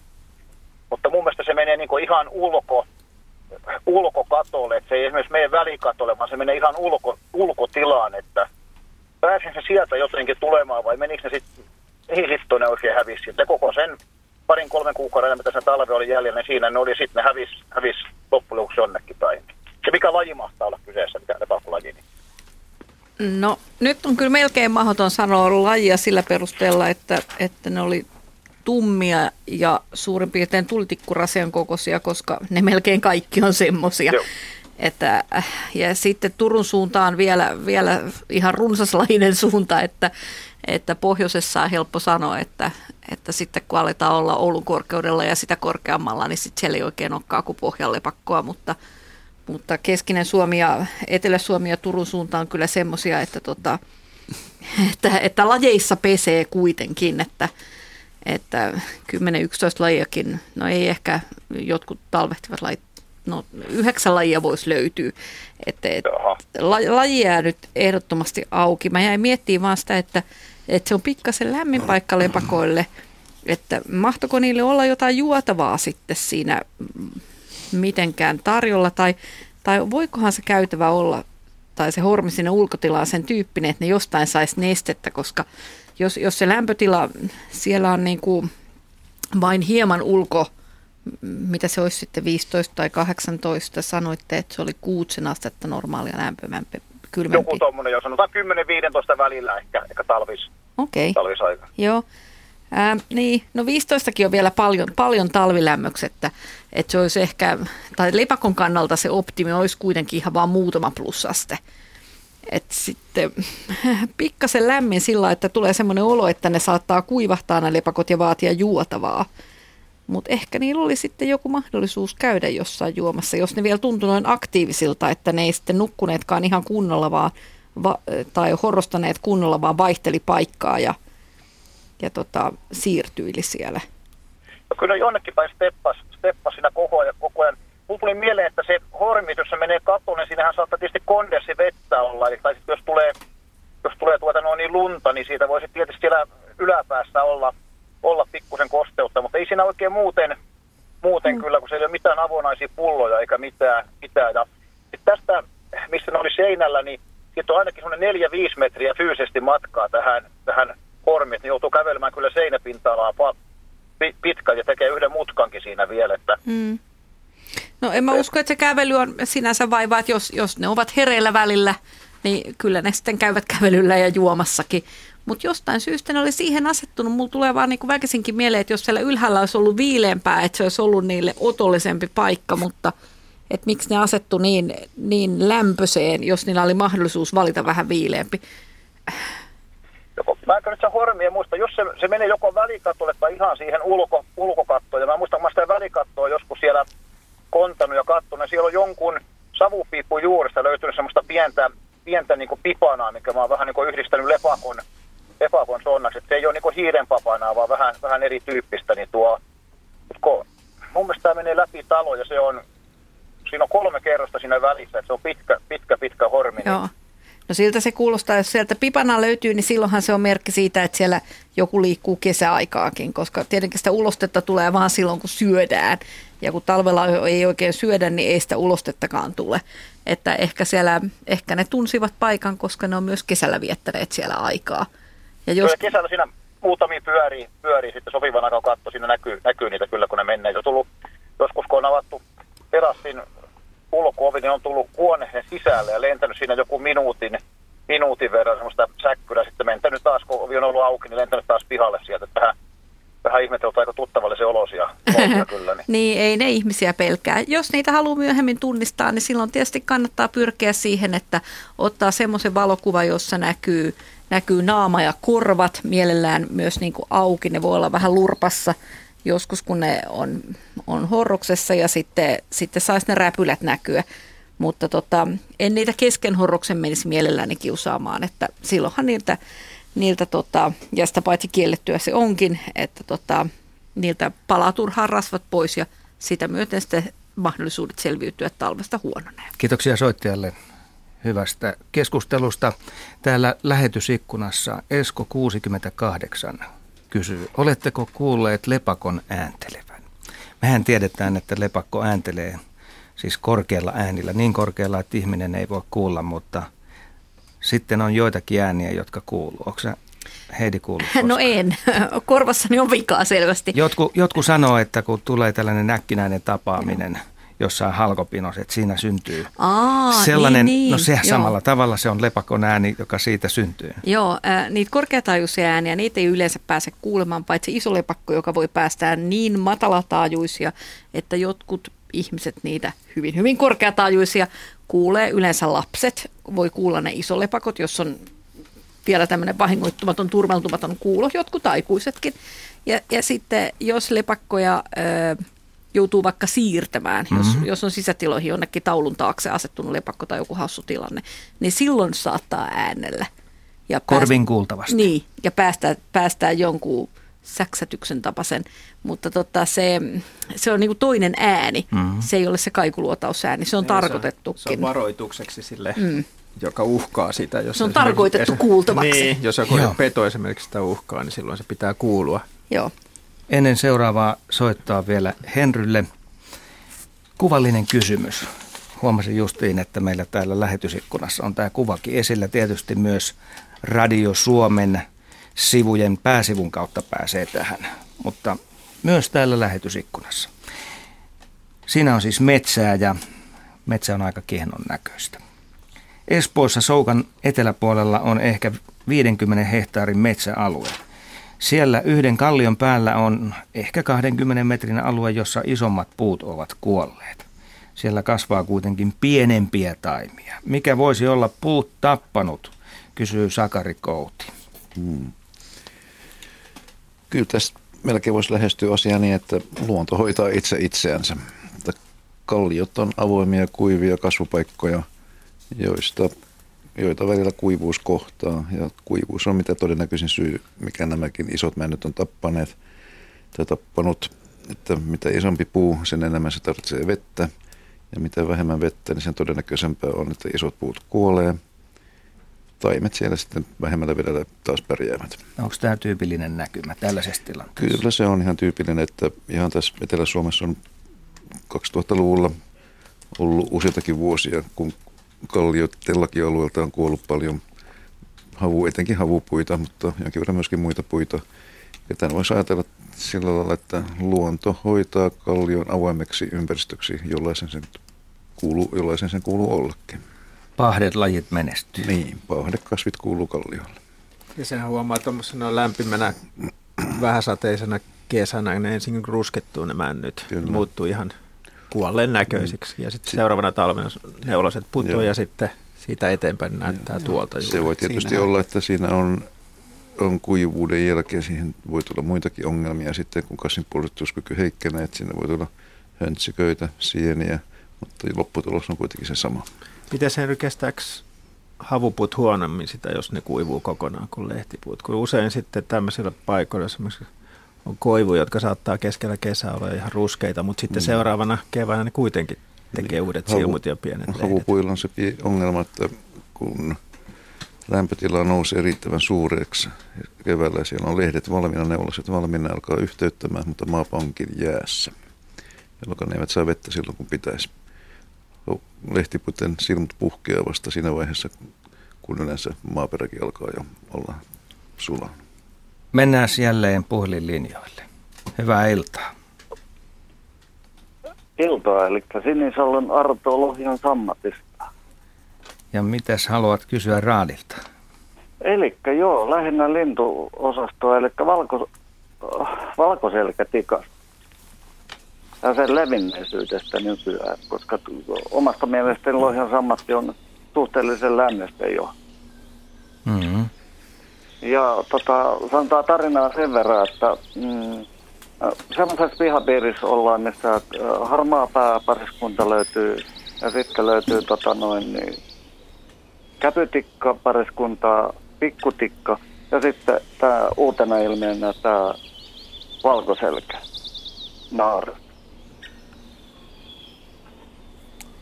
Joo, Juha. tä, tä, joo, tässähän on ollut muutamina syksynä on saatu ilahduttavasti naapurista idästä vähän, vähän lisää tavaraa tänne. Eli vaelluksen myötä on tullut valkoselkätikkoja ja tänäkin talvena tässä tota, etelärannikolla on useilla lintujen ruokintapaikoilla vierailu valkoselkätikka ja ihmiset on sitä, niitä Nimenomaan ihmetellyt sitten. lähtevät Kyllä. Joo.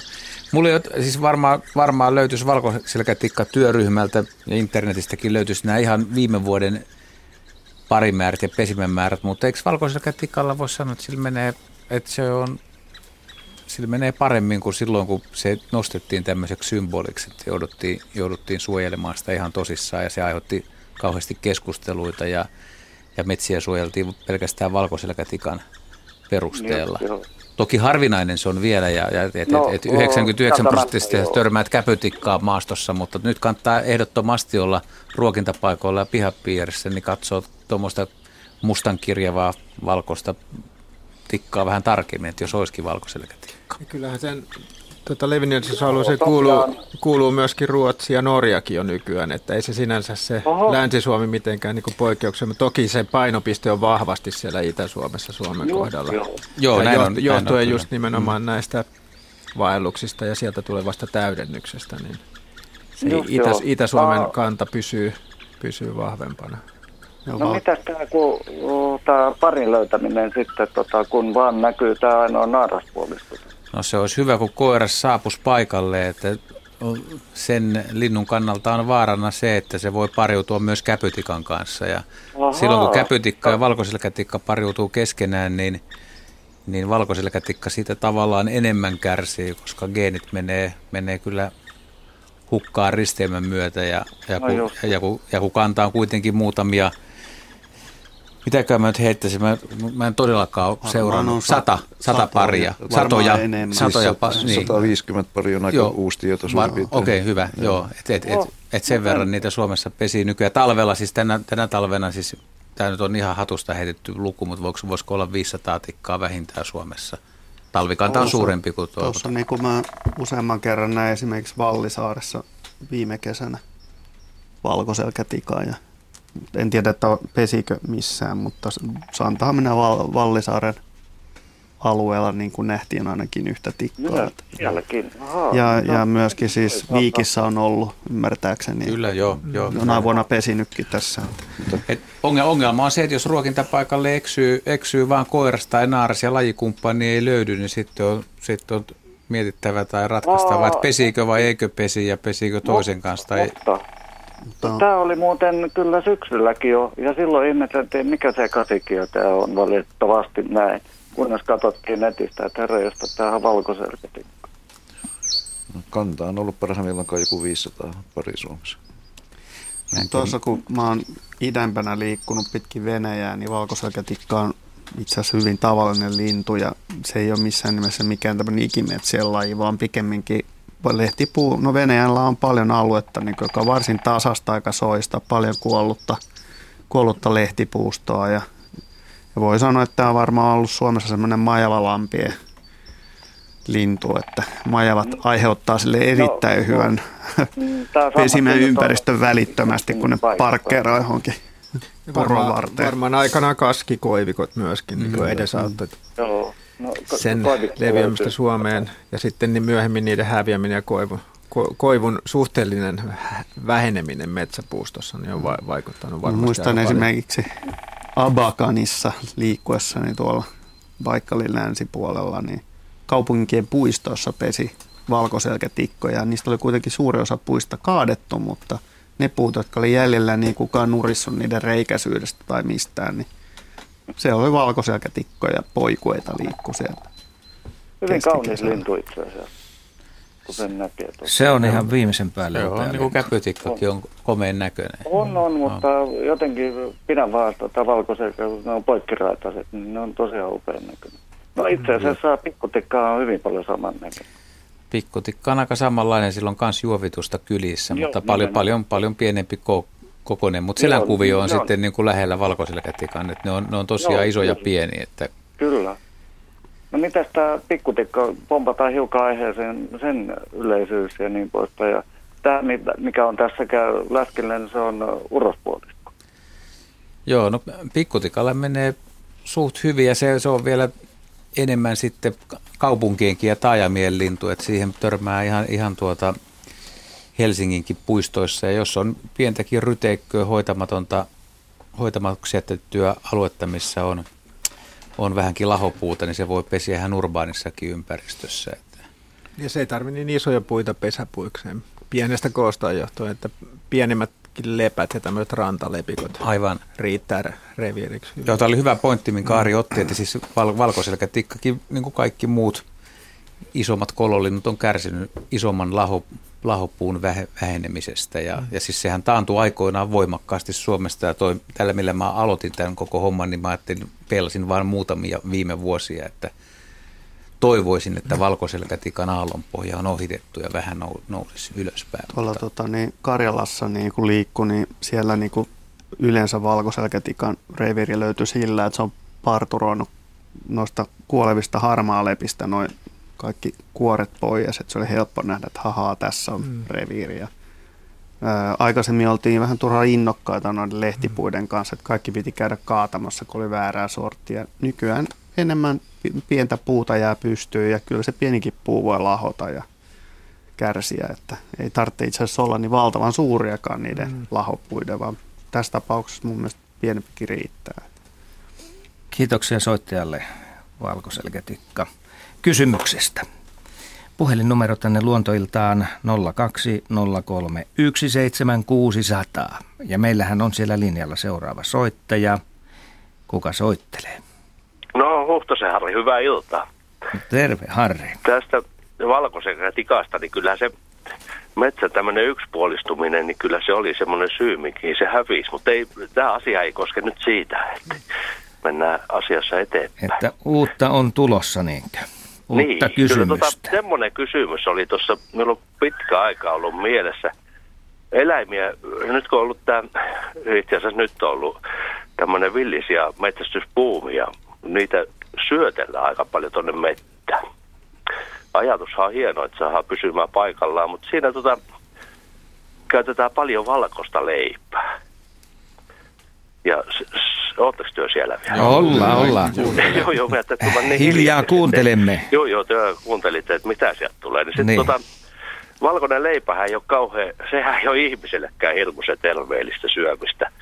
Ja sitä nyt tavallaan elintaso on ihmisellä todennäköisesti niin hyvä, sitä leipää saa ihan mahottomasti. Ja tuossa on itse eläimiä syötellyt, niin se tota, eläimiä syötellään hyvin varovasti ja pienissä määrissä, etenkin märehtiöitä ja ja tota, no sikahan on sekasyöjä, että kyllä se nyt sulattaa tietysti leijo, mutta kyllähän se, tähän vaikuttaa luontoon aika paljon tämä, kun sinne mätetään semmoista, mikä ei luontoon kuulu itse asiassa.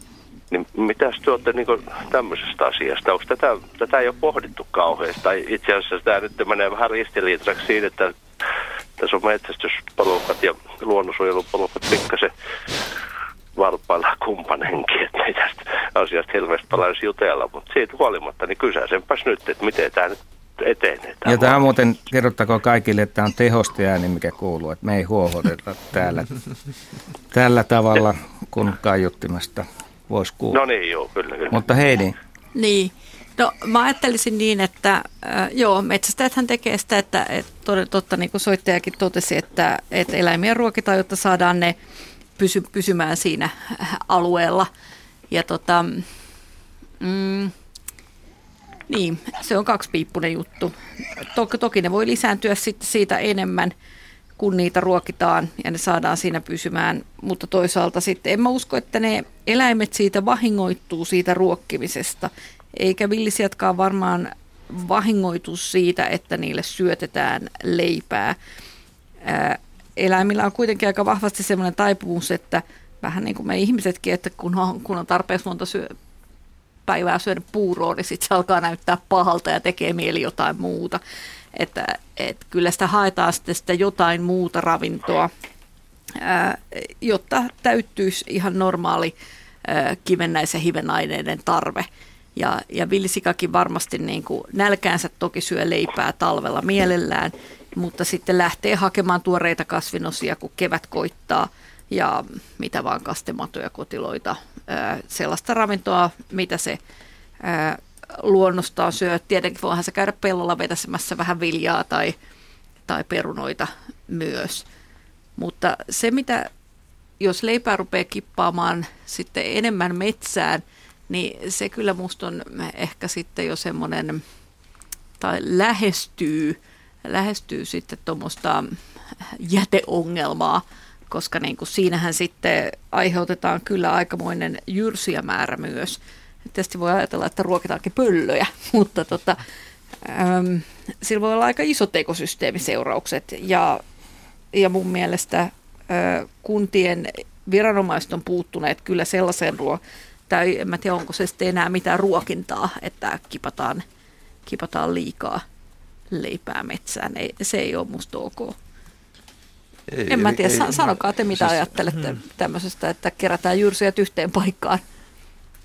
No, lintupuolella taas tietysti, että jos, jos valkoisella leivellä ruokitaan sorsia ja, ja sorsalintujen poikasia tai pikkulintuja, pikkulintujen, pikkulintujen poikasia, niin nuoria lintuja tai ne emot, ne emot vie näille, niin se, mm. sehän on ilman muuta huono juttu. Että se ei Mutta ole hyvää tähän, ravintoa missään muodossa. Mä ajattelin, että metsästäjien kuitenkin se, että ruokitaan, tähän liittyy talveen ja autetaan niitä mm. kantoja ikään kuin talven yli ja halutaan varmistaa se, että ensi vuonna on, on sitten tota, sikoja tai peuroja.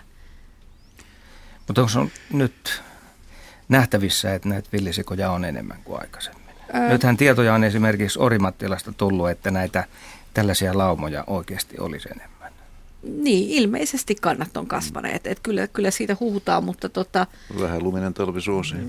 Mitäs nuo riistakolmiot? niin siis onko ne tulleita vai onko ne tarhasta karanneita? Niitä on sekä tarhasta kar- karanneita että tulleita, mutta että se on, niitä on kuitenkin ehkä noin tässä Etelä-Suomessa ehkä joku 1500 jopa villisikaa. Mäkin kuullut tuon sama luvun. Tällä hetkellä, mutta tota, se on vähän nyt, nythän pelätään sitä niin sanottua afrikkalaista sikaruttoa, joka on jo Virossa esimerkiksi. Sitä pelätään, että se mm, levi. leviää tuotantoeläimiä ja villisikasta levittää.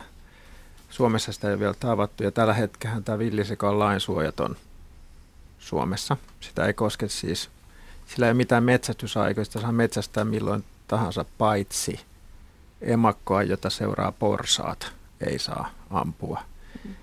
Ja sehän on tuolta eteläisessä keskeisessä Euroopassa aika suosittu riistaeläin ja en yhtään ihmettele, että metsästyspiireistä tavallaan halutaan, että se sitä, sitä tota, esiintyy ja sitä ruokitaan talvella. Mutta toisaalta niiltä ruokinnoilta sitä on myös aika helppo metsästää sitten, jos se totutetaan Totta kai, ja totutetaan siihen, että ihmisiä liikkuu. Mutta villisikahan on äärettömän tehokas lisääntyjä. Se voi tehdä niitä porsu, porsueita kaiketi useammankin, ainakin parikin vuodessa, ja siellä saattaa olla yhdellä emakolla kymmenkunta niitä possua. Niitä on mm. päättymätön mm. vitja, kun ne menee. Kyllä joo, että se, on, se on tehokas Pääty. siinä, mutta että tämmöisinä talvina, kun on vähän lunta Etelä-Suomessa ja suht leutoa, niin varmaan ne pärjäisi ilman ruokintaakin, mutta toisaalta tämä ruokinta sitten Joo, mutta syvätalviset lumet sitten toisaalta on niille suuri ongelma. Joo, silloin, silloin kanta luultavasti aika nopeastikin romahtaa sitten tämmöisenä kylminä talvina. Nyt jos höyrytään tästä sikarutosta ja toisaalta on ilmoitettu, että pitäisi sulle kaikki ampua, niin mun mielestä on niin jokseenkin älyvapaata tämmöisenä leutona talvena ruokkia eläimiä – kerätä ne yhteen, että jos siellä on yksi elukka, jolla on se sikarutto, niin tällä varmistetaan mm. se, että kaikki elukat saa sen saman tien heti, jos siellä on yksi kappale. Että, että se pitäisi tämmöisenä vuosina kieltää. Se on eri mm. asia sitten, jos on hyvä pakkastaude enemmän lunta, jolloin niin kuin bakteeritoiminta ei ole hillumassa tuolla, mutta niin. Se on niin kuin nenän ka- ka- Menikö se niin, niin kuin... että sianruokinta kiellettiin nyt? Mulla on semmoinen näppituntuma, että mm, sianruokinta kiellettiin, mutta sitä on hyvin vaikea vaan niin kuin erottaa jostain muusta. Saattaa olla, että se on tota, se saattoi olla, että lokakuussa tuli semmoisia että niitä ei saiskaan ruokkia. Mm. Mä en nyt ihan varma mulla tästä, mutta mulla, joo, nyt kun puhuit siitä, niin varmaan Muutenkin näin niin kuin eläinten olla. ruokkiminen tämmöisillä keleillä niin on hyvin arveluttavaa, koska siihen no, heti sitä tulee ei saari. voitu tietää, mikä on mm. keli tässä vaiheessa. näin pitkä keskustelu syntyi Villisiasta. Harri ei sen niitä, käynnisteli. Ei niitä pitäisi ruokkia. Eläin tulkoon toimeen omillaan. Mutta se, se on ihan ranskan leivästä, Hei, nyt otetaan leivästä. uusi soittaja lähetykseen. Okay. Hyvää iltaa. Iltaa. Kuka soittaa? Anneli Halonen Kuusamosta. Ja mitä haluat kysyä? Joo, minä kysyisin, että niin tuota, syöpikö varpushaukka kastematoja? No niin. Ei ainakaan mielellään, mutta mä haluan kuulla tämän kysymyksen tota, perustelut. Tässä täytyy olla mielenkiintoinen tarina taustalla. Joo, tässä on tarina. Nimittäin viime, ke- viime keväänä tai kevätkesänä, silloin kun oli ne kylmät säät, oikein kylmät säät, että lämpötila oli siinä plus viittä, plus seitsemän astetta ja sato vettä. niin tähän meidän pihalle ilmestyi semmoinen haukan näköinen pikkuinen lintu, semmoisen niin tota, tuon niin tota, räkättirastaan kokoinen lintu. Ja mä katsoin ensiksi, että se on käki, mutta ei se oikein näyttänyt käeltä. Haukka oli ihan erilainen, se oli haukkamainen ja se istui kuin haukka.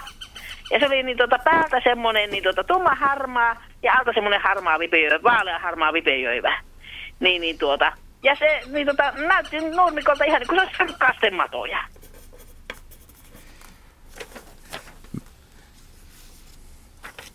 Tota, mä edelleen kuitenkin kääntyisin tähän käkeen uudestaan vielä.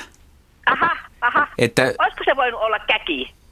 no kyllä se varmaan oli käki. Ja katsoitteko sitten niitä kastematoja tarkemmin, että jos ne olikin tämmöisiä karvasia toukkia, mitä se kävi hakemassa. Että sopisi käkeen kyllä erinomaisen hyvin, vai puoltaako kukaan Joo, no minä, mua? minä katsoin, Mä että, puollan, minä katsoin sitä, sitä, että se oli haukka, mutta niin, tota, minä oikein, oikein kunnolla en sitä nokkaa kyllä nähnyt, mutta, niin, niin, tuota, niin, niin, tuota, mutta minusta se näytti niin, niin tota, pikkusen niin kuin se olisi ollut erilainen kuin käillä se nokka, mutta tuota, se, no, sa, se mahdollisesti saattaa olla, että se oli käki, mutta minusta kun se tuntui, että se istui vähän niin kuin, niin kuin eri tavalla kuin mitä käki istuu, niin tuota, niin, niin tuota. Käki ja, tai- hau, tai- käki ja varpushaukka on, on todella samannäköisiä siis. Mm. Et, et, et se ei ole mikään häpeä, että ne menis sekaisin. Että, ja vielä, vielä no, koiras harmaa käki ja Joo. Hyvin- se- hyvin sopisi, että noka- nokas on pikkasen- semmonen, niin, se oli, se oli päältä harmaa ja alta semmoisen vaalean vipejöivä, semmoisen mm. vaalean harmaa vipejöivä. Mitä, mitä niin esimerkiksi var, niitä vanha varpushaukka on tai sitten äh, vanha käki on sitten niin, niin tuota, niin, niin tuota, niin, niin tuota. Niin, mä, mä niin ratkaisisin tämän ongelman, taisi, taisi kaikille helpointa, jos myönnetään ja tullaan siihen tulokseen, että käki on tullut pihapiiriä ja napannut sieltä. Enkä, enkä ole varma, että onko ne edes kastematoja, vaan mitä, mitä toukkia tai mitä ne olisi hakenut. Kyllä- se on mahdollista, että ne on... Käki varmaan jo syö. lieroja ja Joo. matojakin syö, mutta että sehän on niinku erikoistunut nimenomaan tämmöisiin karvasiin perhostoikkiin, jota muut ei taas syö, että se on sen Joo, no minä, lähinnä, joo, mä ajattelin, että ne oli sille lähinnä sellaista jonkinlaista hätäruokaa, ne, niin, tota, ne kastemadot, että mm. tuota, kun silloin, silloin oli tosiaankin tosi, tosi kehno sää. Niin, niin tuota, sato Niin. vettä ja oli kylmä. Hätä ei Kuusamon, lakia. Kuusamon korkeudella ei ole kauhean montaa, montaa tota Karvasta toukkaa perhoslajia, mutta varmasti kaikki muutkin syö, syö, hyönteiset kelpaa, toukat ja muutkin. Ja Mm. Mä kans kallistuisin tuohon käkeen ja, ja niinku, tuommoisessa tilanteessa kiinnittäisin niinku, sitten ehkä huomiota jalkojen pituuteen, joka on val, varpushaukalla on juoksijan jalat. Että Pitkät, pitkät jalat ja käellä, käen jalkoja ei juurikaan näe, kun se istuu. No se, no se kyllä oli, kun se siinä nurmikolla istui, että siinä ei siinä kyllä ei niin, tota, nähnyt niitä. Että se, se, oli tavallaan vähän niin kuin se, että se oli vähän niin kuin siinä nurmikolla vähän niin kuin... No nyt alkaa olla aika varma juttu, että kyseessä oli käki. Varpushaukka, kun on nurtsilla, niin, tai siis sehän on kuin pieni dinosaurus joskus, kun se jahtaa jotain viherpeippoja ruusupensaassa, niin sehän juoksee pikkulintujen perässä puskiin joskus. Ja, Mm, ja se ja se tulee oikeasti mieleen, että no nyt, nyt tulee jurakaudelta joku tossa. kun kansi pi- siipiä levitellä Tyrannosaurus puskissa. Niin. Mutta kiitoksia Anneli soitosta. Tämä oli siis käki, käkikeskustelu, sitten johon me tässä päädyttiin. Mutta katsotaan, mitä sitten seuraava soittaja kysyy meiltä. Hyvää iltaa. No niin, iltaa Kari Padasjoelta puhuu ja kysymys on hiiripöllöstä, kun mulla on Karikasniemellä mökkinaapurina hiiripöllö. Se on hieno tuota- naapuri. Se on, se on kerta kaikkiaan upea, mutta kysymys olisi sellainen, että kuinka se pärjää näin talvella ravinnon suhteen, kun metri lunta ja pikkulinnuillako se elää? Hirpölö syö sekä lintuja että myyriä ja tiettävästi pohjoisessa tällä hetkellä on vielä myyrää tarjolla aika lailla, että hirpöllöjä on siellä hyvin. Se on, Mutta se on tuota- haukkamainen, se on päiväsaalista ja vielä, että se voi päivällä saalistaa lintuja ja iltahämärissä ja kun myyrät liikkuu enemmän, niin niitä, että, että hyvin tehokas ja sanon sitä pärjää hyvin. Ö, mutta mua hämmästyttää justiin se, että saako se niin paljon pikkulintuja, kun metrin verran alkaa olla lunta nyt. Ja myyriähän on totta. Niitä on, niitä on paljon ja isoja lötköjä. Tarviiko se paljon, tarviiko se päivittäin ravintoa vai, ja kerääkö se sitä johonkin vai syö ja sitten paastotaan, kunnes saadaan seuraava saalis. No kyllä se yrittää joka päivä saalistaa ja, ja periaatteessa tarviikin, tarviikin päivittäin ravintoa. Ehkä siinä yksi päivä, kaksi menee, jos on ihan, ihan kova hätätilanne, mutta tällä hetkellä sitä ei ole. Että, ja kuten sanottu, niin hyvä, hyvä saalistaja kyllä, että ei ole yhtään huonoimmasta päästä. Ja, ja kun on vielä niin kuin monipuolinen ravintovalikoima hiiripöllöllä, kun ajatellaan jotain muita pöllöjä, vaikkapa Lapin pöllö, joka on aika puhdas myyränpuria, että vaikka olisi kuinka kova nälkä, niin ei kyllä mielellään joko ei ymmärrä tai ei halua yrittää, yrittää kovin paljon lintuja saalistaa, niin hiiripöllöllä mun mielestä ei ole tämmöistä ongelmaa, aika varpuspöllöllä, että mm. kyllä ne sitten saattaa, saattaa napata mitä, mitä mieli tekee. Mutta.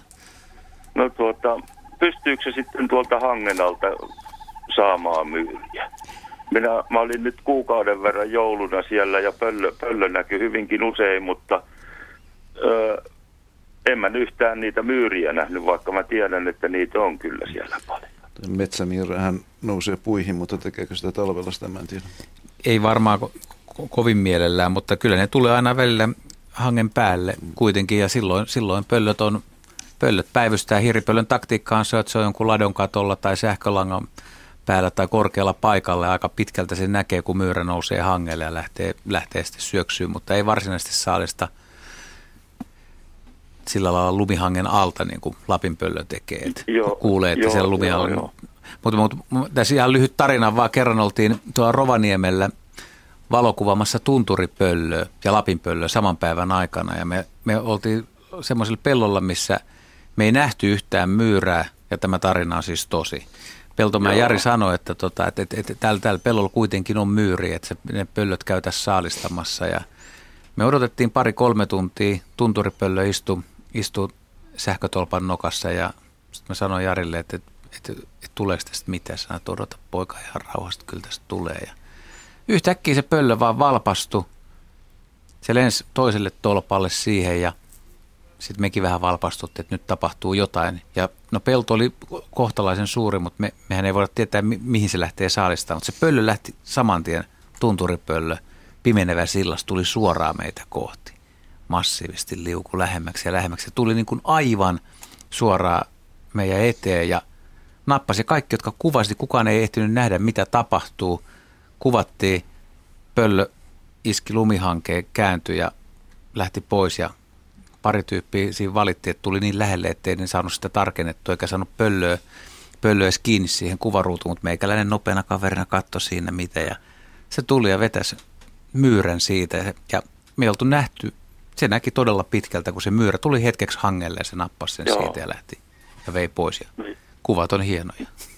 No eli, tota, eli pöllön aisteilla, että me, me usein me mietitään, että siellä ei ole mitään ja sitten me ei kaikki osata lumijälkiä katsella eikä vaivauduta sillä pellolla kävelemään tai tälleen. Että, että pöllön aistit on eri luokkaa kuin ihmisten ja ne kyllä usein tietää, mistä ruokaa löytyy.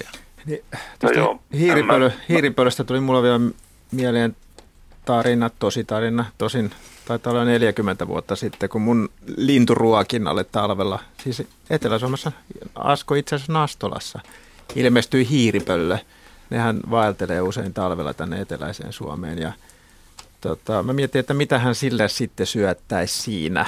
Ja tota, vein sitten mökistä hiiriloukulla saadun muutaman metsämyyrän raadon sinne ruokinnalle ja se oivasi aivan välittömästi, että se on syötävää. Ja sitten kun ne myyrät oli loppu, niin mä mietin, että mitäs nyt sitten, niin sitten mä vein sinne pilkillä saamiani kiiskiä. Ja ne kelpasi ihan yhtä lailla. Että se veti ne ihan se muutaman päivän siinä majalle ja sitten jatkon matkaansa. Et mä luulen, että hiiripölön selviytyminen perustuu siihen, että se on aika monen tämmöinen generalisti, että se pystyy niinku vaihtamaan sitä ravintokohdetta ja eikä silloin kun on nälkä, niin katso nenän vartta pitkin edes tuommoista kuollutta kiiskeä tai myyräraatoa. Että sitten kun ravinto loppuu niin kun tää, lähes totaalisti, niin silloin ne lähtee myös liikkeelle. Niin. silloin esimerkiksi Lappi tyhjenee periaatteessa ja silloin varmaan, niin kuin, ja silloin varmaan yhä enemmän, enemmässä määrin erilaiset ravintokohteet kelpaa hmm. ruuaksi. Kiitoksia Karille soitosta. Ja otetaan ainakin yksi soittaja vielä tähän luontoiltaan. Ken siellä? Kuka soittaa? Halo joo. Tämä on Aalto Rusi täältä Varsinais-Suomesta Mannerheimin syntymäpitäjästä. Ja tiedustelisin, että kuinka kauan elää kurkipariskunta. Ne tänä päivänä lensi tästä yli ja si- pellolla on paljon lunta, jotta ne tuli muulloin vähän myöhempään. Ja ne on aika viisaita, ne piti aika meteliä tuossa kun menee ja joskus kun ne on tuossa pellolla vähän myöhempään, niin tuota, ne ääntelee siinä ja minä huutan, että pojat on tullut taas, niin ne kuuntelee vähän aikaa ja sitten tulee rock rock ja hakkaavat siipiä ja ne ymmärtävät minun puheeni, mutta minä en ymmärrä heidän puhettaan. Ja sitten tuossa naapuri pisti perunaa maahan, että saa juhannusperunat, niin ne tuota, ihmet, ihmettelivät, että ei, ei penkissä ole perunaa eikä mukulaa, jotta mihin ne hävii. Ja sitten maantie menee tuossa läheltä, niin he katsoi kurkipariskunta on heidän perunamaassa keskellä. Ja sitten sit siellä oli semmoisia reikiä, niin ne oli vetäneet sieltä mukulat kaikki pois, jotta kyllä ne on aika viisaita. Jotta tuota, viisi vuotta ne on tässä pyörinyt, tässä pelloilla ja sitten niillä on pesä ollut tuossa ja siinä on yksi poikane ollut ja sitten oli neljäkin niitä. Ja ne on aika uskollisia vissiin toisilleen, ja tuota, kui, kui monta vuotta ne elää oikein kurkiparisku. Mitäs Juha sä lähestyt nyt tätä aihetta? Hyvä havainto, jos kurjet on jo... Onko kurjet tosiaan tänään tai eilen? Milloin tämä... Tänä päivänä menivät tästä yli. Ja oli aika meteliä, kaksi, kaksi kurkeaa ja minä huusin, että tuota... Tervetuloa. niin juuri, mm. että, että terve, terve, terve pojat, niin kyllä meteliä oli. Ne meni aika alhaalla tosta. Ja lunta on paljon pelloilla, ei ne näin aikaisin ennen ole ollut. Se on eri, erittäin aikaista. Todella aikainen. Joo. Tässä tapauksessa, mitä sä sanot, että kun puhutaan isosta linnusta ja äänekkäästä linnusta, niin tuleeko joutsen kysymykseen? En, en mä lähtisi niin. tätä la- te olette varma, että se on kurki, eikö niin? Ei, ei tässä lajissa... Kyllä ne oli ne kaksi pariskuntaa, ne oli tästä, kun ne lensi yli, niin se oli kur, kur, kur, kurkea ääni oli kylläkin, ne piti aika meteliä.